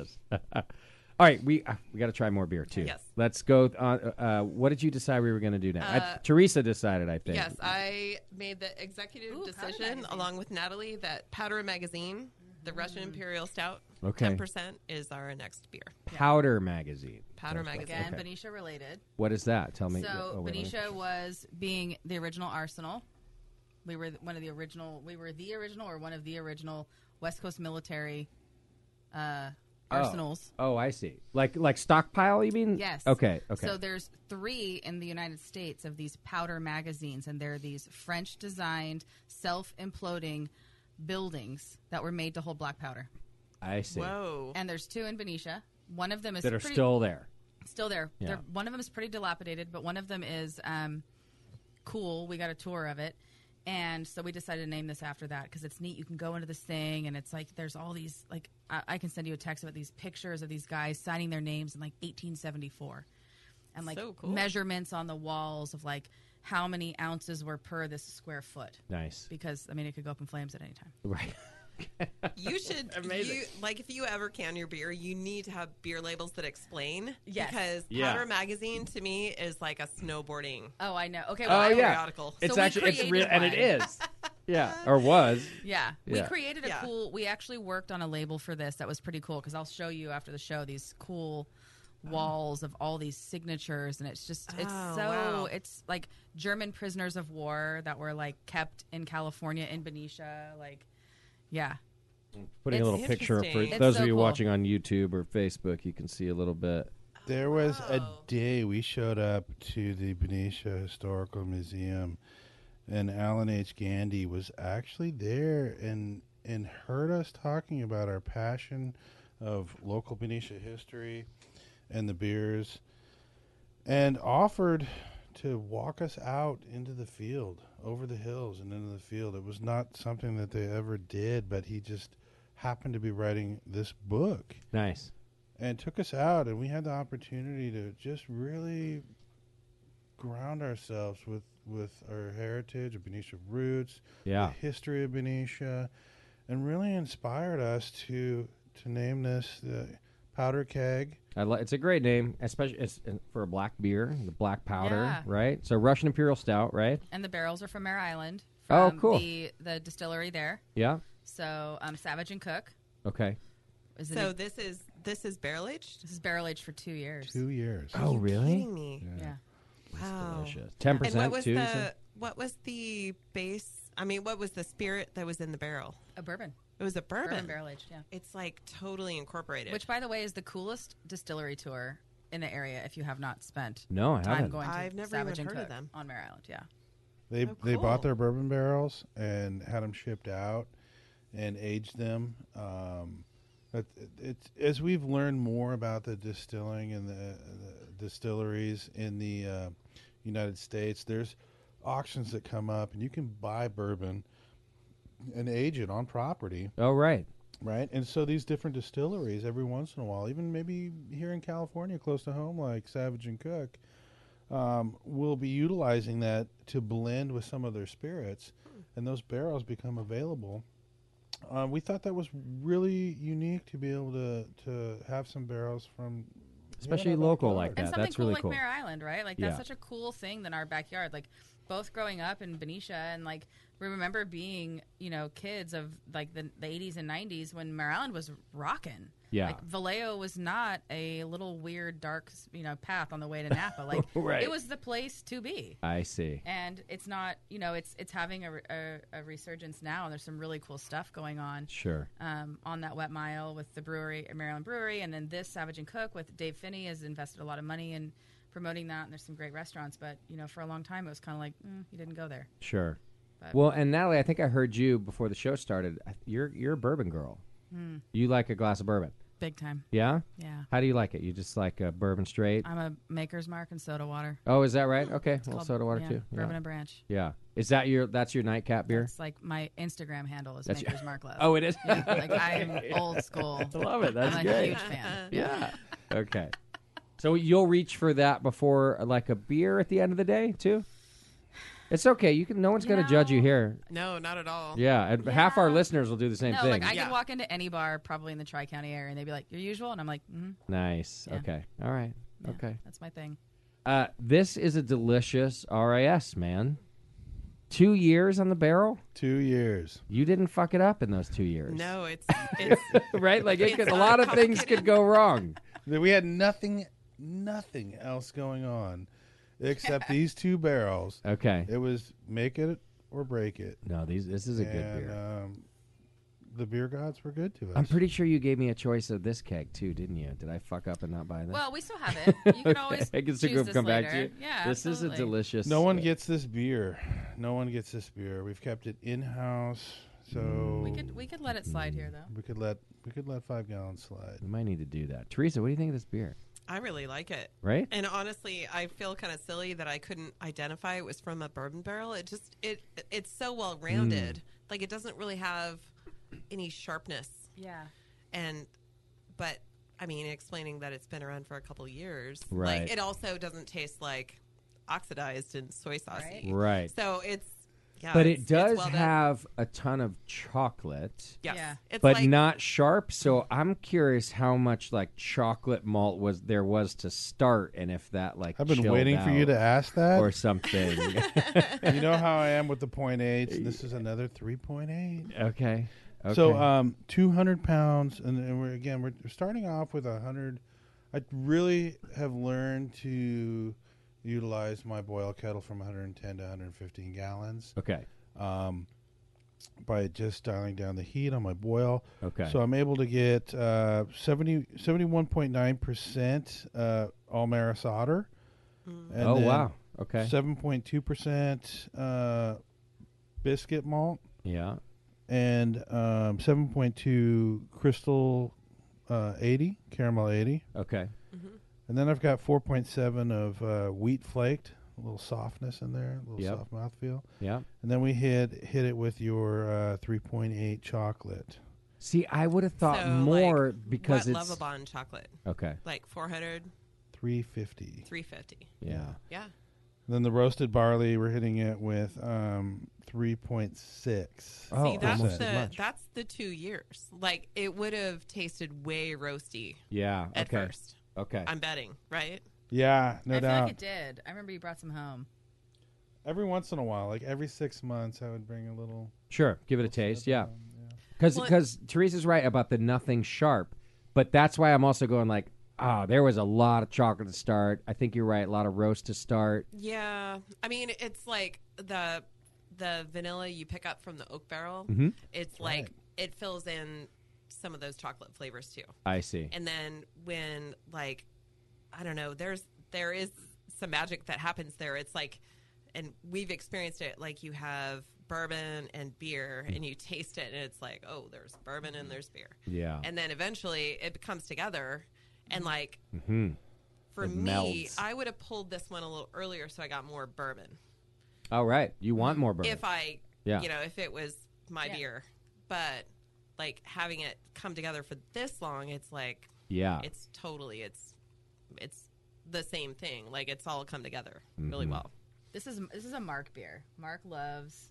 We were talking Firestone earlier. Like Mark loves. Oh, my those gosh. Old, oh. Firestone's annual, Oh, their their anniversary beer. we would get the house just so that we could get an Uber back and not have to worry about anything. nice. Yeah. Yeah. We try all of the bourbon barrel aged beers, Mm. Okay. Yeah. and we would literally forget the restaurant. We would try all of the beers, grab I our uh, love care this. package. Yeah. Yeah. I can't even remember sometimes what they were for. They, they weren't bourbon barrel aged. Sometimes they were sours. Yeah. But uh, I remember one time having a Firestone Walker uh, rare release. It had like banana in it. Oh yeah. Oh, they've done all sort, and they they keep doing more of it. Oh my gosh! Like, you know, they've grown so much, right? But I think now they do even more of that barrel experimentation than they ever did before. that's so cool. Yeah.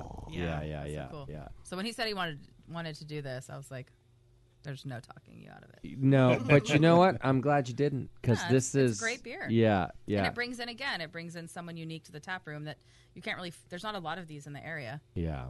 right? Yeah, so no. someone that comes in that's looking for this, You're right. we've got them covered. Well, so and this, you know, let's just say is kind of a luxury of being your size brew system because you're right. A lot of bigger breweries now, they're like, I bet they want to brew a Russian Imperial Stout, Yeah, but it's hard to sell 30 barrels of Russian Imperial Stout if you're not because it's not good. Right. There's just not enough consumers out there that love it. and I you think know? that's a benefit of us being like it's just the two of us. We're the only owners. So like, if Mark's like, I want to do a bourbon barrel aged beer, I'm like, yeah. what do I Okay. tell you no? Yeah. Yeah, for sure. Right, for sure. yeah. You don't you don't have a board that you have to No, answer to I don't or have to anything. answer to a board. It's uh, Mm-hmm. it's just the two of us of, you know, what's on your agenda? What do you want to Right. make? There's well, we some- got we got time for one more. Go ahead. Do you want to pour? What do we got? Yeah. We're gonna choose one more, Okay. and then we, c- we'll do that while, yeah. yeah, I don't know. Is there like a chocolate cake beer or something? There is. Let's do that one. Can we do that German- one? the milk yeah, stout? yeah. Okay, I've been like, I'm sorry, but I've been eyeballing that one. No, all it's a the great time. beer. Fun. Even you guys offered it to me even on our phone call before, and that was like my, one of my first choices. It's a Uh, great beer.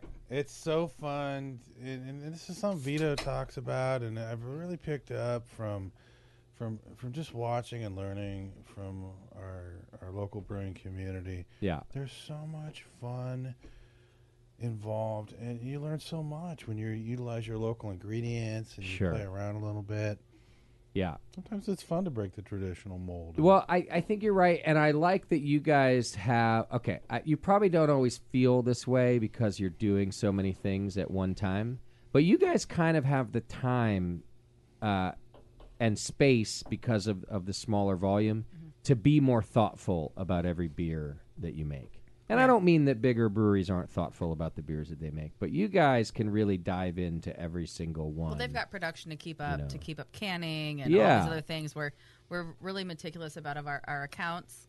You know, it's we try and support Benicia first, so we can be found at most of the restaurants and bars in town to be able to access our beer. got a handful of others, but you know, it does allow us that flexibility to be like, all right, we got to get these made because this is what's in the restaurants, but right. he gets to have the time to play with some to cool do other these. stuff. That's, sure. And especially if you're doing some of this uh, alternating proprietorship, Totally. partner brewing, Yep. then if you want to go to to your parent, it's your parents' backyard still, and, Yeah. and brew uh, a three three barrels. Yeah. By the way, I just took one quick sip of this, and it's also delicious. How old is this beer? This is fresh. This is fresh. yeah, we This just is make- fantastic Mark hand roasts all the coconut for this. Well, in the Wow. I mean, because so- you don't have enough to do. so I think we need to. Acknowledge, This one's easy though. Like in the I'm, oven. I'm not. I think he's Uh, yeah, also in like the a oven. Mm. little like he's a, a control freak at times too. So it's like you Never can't would've buy guessed that, roasted Natalie. coconut, you know, like I would do it, It- myself. look. yeah, because they're not going. to Oh my god! Because nobody else knows how to roast Nope. coconut. Not the same. Yeah, hey, listen, Maui Brewing Company still to this day, at the size they are, uh, roasts all their own coconut because they also don't trust. yep, they really do. You if you, You, go shouldn't have said that. if sorry Natalie, I'm like No. I'm re, I'm encouraging him. I've really tried some of those coconut extracts. Yeah, man. No, I get it. Nothing yeah. truer than toasting the coconut and pulling those o- toasted oils out of the coconut. Yep, yep, yep. It really it- brings it. I I have it on authority that if you just add coconut milk or some coconut stuff to your fermenter, it's gonna coat the inside of your fermenter In a bad way. in a really bad way. Yeah. Wow, Wow. I I that's gross. I. I Can have you to even say that I CIP didn't- that, or you I have to didn't get in and do that s- myself? Okay, We did not do that. But okay. Asking for a friend. I'm I'm bringing it to everyone's attention. Please don't do that. Don't unless pour you're coconut crazy. milk into your. Okay. No, because yeah, it. that's a bad deal. Bad. Yeah. So you should, and I'm sorry, It's okay. but once you're that big, you have employees. It's okay. Yeah.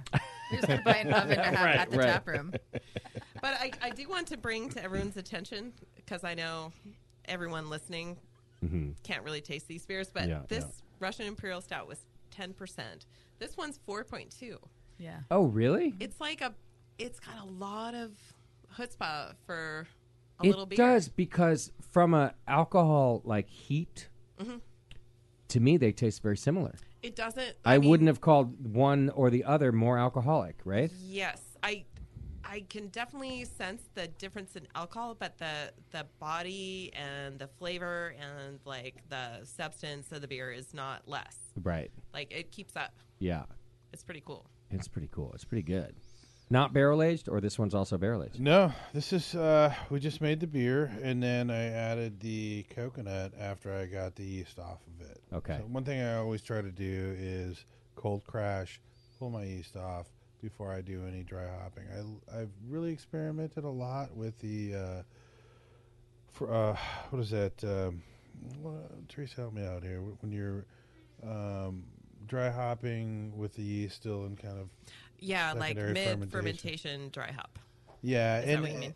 and it, I I like it. I think it's great if you got a lot of money to waste yeast.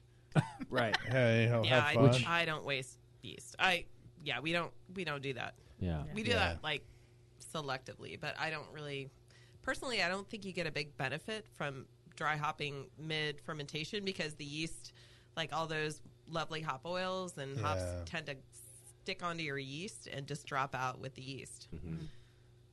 Yeah. I need to. I need. We're small, and and being small, there's a lot of things that we didn't we talked about tonight that it, that uh, exacerbate, um, just boom, boom, boom, and throwing everything all Yeah. over the place, right? But Sure. there is so much conservation, and what Natalie and I are doing, we are we were utilizing our family to to help make the beers during the time that we're doing our day jobs. Yeah. We are moms helping roast and toast the coconut. We are conserving it every single step of the way. You've got a See, I like you the way you're bringing it up because when we have larger breweries on, they'll of course talk about how when you scale up, you have pounds start to matter. So they're starting to conserve on the ingredient side. Well, you're conserving human resources as well. And that's a different thing from a larger brewery. So I think it's a fantastic point that you make that it's like, yeah, we're not just okay, a couple more pounds of grain here and there for uh, for you guys is not really a big deal. It's kind of like on the even for home brewers, you know, we're like, all right, another another pound of grain. I'm not saying it's nothing. Right. Um, but your human resources are very very important. yeah, Yeah. electricity, Yeah, the yeah, yeah, water. yeah. Remember, we're still in a residential, so we slip into the tier three category. Oh gosh. right? Can I just Hi. say to our listeners who are not from California, Pacific Gas and Electric, Tier 3, go fuck yourself. Oh, sorry for you. Can I say that for you guys? Uh, go fuck yourself, PG&E. Uh, it's crazy expensive. High in the water. Yeah. Oh, of course, yeah. We're in a drought. We're in the Just- most severe drought in the history of California. Yeah. PG&E E is now charging us for all the fires that they started. In Napa. That was approved by the California state legislature. Oh, I know. That uh, that yeah okay. Sorry, it's a quick tangent. Very quick. I'm sorry. You go right ahead. The We're here state of for it. California went ahead and decided in their ruling that PG&E E was at fault for several of our most devastating fires ever. Okay? So they went it's your fault. We have ruled that. We investigated and it's you. So, you're responsible for X amount of dollars. Which who even knows what that number is anymore. Then PG&E E appealed to the state of California and said, "Cool, we're going to accept responsibility." They didn't have a choice; they were found guilty. Would you mind if we charged our customers m- extra to pay those fines? And the same legislative body that found them guilty said, "Yeah, no problem. Go ahead." Yeah. Well, then what's the fucking difference if I'm paying for it anyway? Exactly. Yeah. Carry on. Now you're just How, how much? How much more time do we have? Not much. So I apologize for my rant, but go ahead. I want to focus on a, uh, a couple quick aspects here. Um, so, if any any brewers out there that are looking into starting in a small scale, um, without don't have the uh, investor capital to start out, please reach out. There's so there's there, there's so many resources, and I think that we have a lot of those answers. Maybe not for your region, but if you email uh, Mark at B R U E H ol.com. Mm-hmm. I'd love to talk to you and, and help you out and, and, and Nice. helping put your dream together. And then the other thing we need to talk about and kind of finish up this well rounded beer is the malt profile and the hops. And you've got uh, 20, 22.1% of Maris Otter. We really wanted that roasty, toasty, bready characteristic. Um, you've got 22% Pilsner to kind of just fill it and lighten it out a little bit. Mm-hmm. Um, the Vienna malt uh, is at 22% as well. So you've got three really big base malts there, all kind of complementing and leaning on each other, shoulder to shoulder. Yeah. Uh, but you've got 10% Carafoam uh, from Wireman. You've got 10% Cara Munich 1. You've got 8% chocolate. And you've got 3.6% Wow. white wheat to give it a softer little touch touch of softness on the mouthfeel. It's And a lot then of different malt.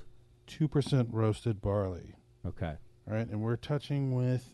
This is really interesting. This is going to kind of throw a lot of you off, but we're using East Kent Golding. We're using a lot of English hops. Hmm. So we've got e- East Kent Golding and Fuggle. In our, Oh, nice. Right? I think that's a good choice, actually. Yeah, totally. Especially I if you're think gonna that's great for this style. right, if you're gonna go a malt bill like that, don't don't then go further and go. And then we tried Simcoe, and like all that, right? Like you gotta choose your battles. I think you chose the right battle. Yeah. Yeah, right. No, that's a great beer, man. Both these last two, these are the perfect Yeah, finishing these- beers. The, this is beer dessert. I mean, this, this is like way more my speed than a 10% RES. Like, this is like a low ABV. It's my birthday delicious beer. It's, it's Nice. really Yeah. good. February of every year. I'm, I'm making that. You're Yes. brewing this one, Nice. okay? Yep. I like when you could make your own birthday present, right? Yeah. Mark's like, I'm a grown ass man. I'll make my own birthday present if I What's want she gonna to. tell me no? It's not gonna happen. So- yeah, you've already said it yourself, Natalie. What are you going to tell me now? Whatever you want to do.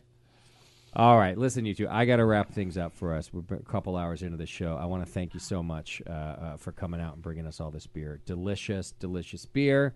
Thank you for uh, launching your IPA here at the Hop Grenade. I like that. Um, yeah, this has just been really nice stuff. I, I just have to put a special mention in for Beardy and Candace. Oh yeah, we have a couple nice mentions to do. Okay, yes, go. They they had their baby girl. They did. She is healthy. Everybody's doing well. Do you have a name yet? I do, and it's on my phone. It's like Lee something. It's like Annabelle. Annabelle Lee. Annabelle Lee. I heard that was the unofficial name, Annabelle Lee. And I saw the baby, and it was a little puff monster, little puffy faced Yeah. baby that was already pulling on Beardy's beard. I Exactly. saw that. Yeah. yeah, that that might be the one thing that causes him to Yeah. Shave shave his his beard or just do a little braid Right. and do like an over the shoulder throw. Oh, man. Yeah. Yeah. Keep it up out of the way. Congratulations to my one of my best friends on earth, Beardy, um, and Candy. You're okay too. Uh, just kidding, Kenny. You know I love you. Uh, congratulations on your baby. I should have done. I should have arranged a phone call with them tonight. Maybe we'll have to do that next week. Yeah, that'd be cool. Um, I mean, like honestly, they're probably not ready for it. So next Yeah. week will be yeah. ideal. Okay, on that, y- yes. Can I say one thing? You uh, hang on. Let me So get your camera. I don't know if on. she's Yeah. listening, but our taproom manager out there with the blonde hair, Amanda, her 40th birthday is tomorrow. Ah, So I want to tell her happy 40th birthday on Happy air, birthday, which Amanda. she's not going to hear because she's not looking. But huh, they might be watching on YouTube. But all right. happy birthday, Amanda. happy birthday, Amanda. hey, 40's the new 20. That's right. That's what I Yeah. say. Right? I'm. s- I- in other words, I pretend I'm still in my 20s. Yep. Me too. Um, okay, and I hope this isn't too weird of a tradition. Uh, uh, sorry, a transition, I should say. transition. Um, also, uh, a, a person passed away this weekend that, uh, um, uh, you know, I hadn't seen him in a long time, but um, he's one of the original beer podcasters with me. Uh, John Foster, uh, that some of you, if you listened in the early days of the Brewing Network or to his own podcast, which he started shortly after mine called Beer School. Um, Yeah, John Foster passed away. I think. Oh, I think it was over the weekend, um, and I, I don't even know the details. But he was a young man in my eyes, anyway, uh, y- younger than than he should have been. Um, and I, I just wanted to give a, a special shout out. He was always a sweetheart, and and always we collaborated quite a bit. He was always very helpful. I enjoyed spending time with him. Um, and I was kind of a dick in the beginning of the Brewing Network, to especially to other podcasters. But I wasn't to John. There was something about him, and him and I had a good rapport and a good relationship, and I was always just really proud of him for uh, doing what he did. And yeah, he, he passed away um, this weekend, and um, yeah, I, I would be remiss if I didn't just acknowledge that he was a good man and a good person and a good influence on my life. And he was a bit of a, a of a techie and a and a brainiac like yourself, Mark. So uh, when I would have issues with audio and stuff like that, boy, he he would even go over my head with what I needed help with. He was so good at it. Um, and we were um, I don't know. He's a pioneer in the in the industry, right right along there with with the Brewing Network, because there weren't even podcasts when him and I started. So, uh, uh, John Foster, you you will be missed, and the beer industry really cares about you and is going to miss you. So, uh, thanks for all you did, man. All right, folks. Um, I want to end on a note that says I'm very thankful for all of you and, and for being on this show. I had a great time talking with you guys, so I want to thank you. Um, Natalie, thanks for being here. Hey, thank you. You know, I know we had to like switch up the dates and stuff and stuff going happened. on in our That's personal right. lives. Uh, both of us with our dad, by the way. know. So I appreciate you. I never like to switch dates. Thanks for being here and getting us beer. Yes. and uh, uh, Mark, you're a, a, a pleasure to speak with. Your passion comes through in, in everything uh, that you've said tonight. So thanks for talking beer with us, man. Thank you so much. I really like Thank it. you. Yeah. Good luck to you guys. Sleep more, will you? And I don't mean that because you did poorly. I just, I when I started this company, I didn't sleep much either, and I'm just giving you my advice. I don't have any other advice to give you. We'll do another one when we're more rested. Okay. No, no, no, no. You, I don't. That's what I'm saying. You, you didn't do that. This is more me thinking back on the early days of the Brewing Network. And because I don't have a lot of advice to give people, my only, you seem to be doing everything just fine. Thank you. So my only advice to you is just on the down low, sleep more for your own sakes, Yes, right? uh, I appreciate it. Yeah. Jamil said take more vacations, and I'm Oh. super into that. Okay. That, that too. you know what, 100%. Jamil? I've been telling you that for 10 years also, Jay-Z. so I love that you're passing along that advice and I hope you also are now taking it yourself. He is Yes. right about that, you two. I know. yeah. yeah. Good advice. All right. Well, it's been a pleasure. So thanks everybody for tuning in. Thanks to Brewhole Benicia. You can go to Brewhole B R U E H O L dot com. Brewholebrewing.com. Oh, brewholebrewing.com. Yeah. Um, and learn more about everything that they're doing. Go check out the tap room in Benicia. Yes, What's the please do. address? 4828 East 2nd Street, Benicia, California, 94510. There you go. Or, of course, just use Google. You know, That's right. Like everybody does. um, yeah, a lot of fun. Teresa, thanks for making the drive down today, doing Hey, the show. anytime. Anytime I can possibly make it happen. I love it when you're here. Thank you for helping out. All right, uh, we are out of here. I'm actually back tomorrow already. We're doing a homebrew show, an all homebrew show. Woo! yeah. It's all homebrew anyway, isn't it? Right. an all homebrew show about my Dortmunder that I got to brew, and I really should call it Tasty's Dortmunder that I got to brew with uh, Chris Graham. So we're gonna try that beer, talk all about it, and then pray for us to win at NHC. All right, thanks everybody. Take care of yourselves and your beer.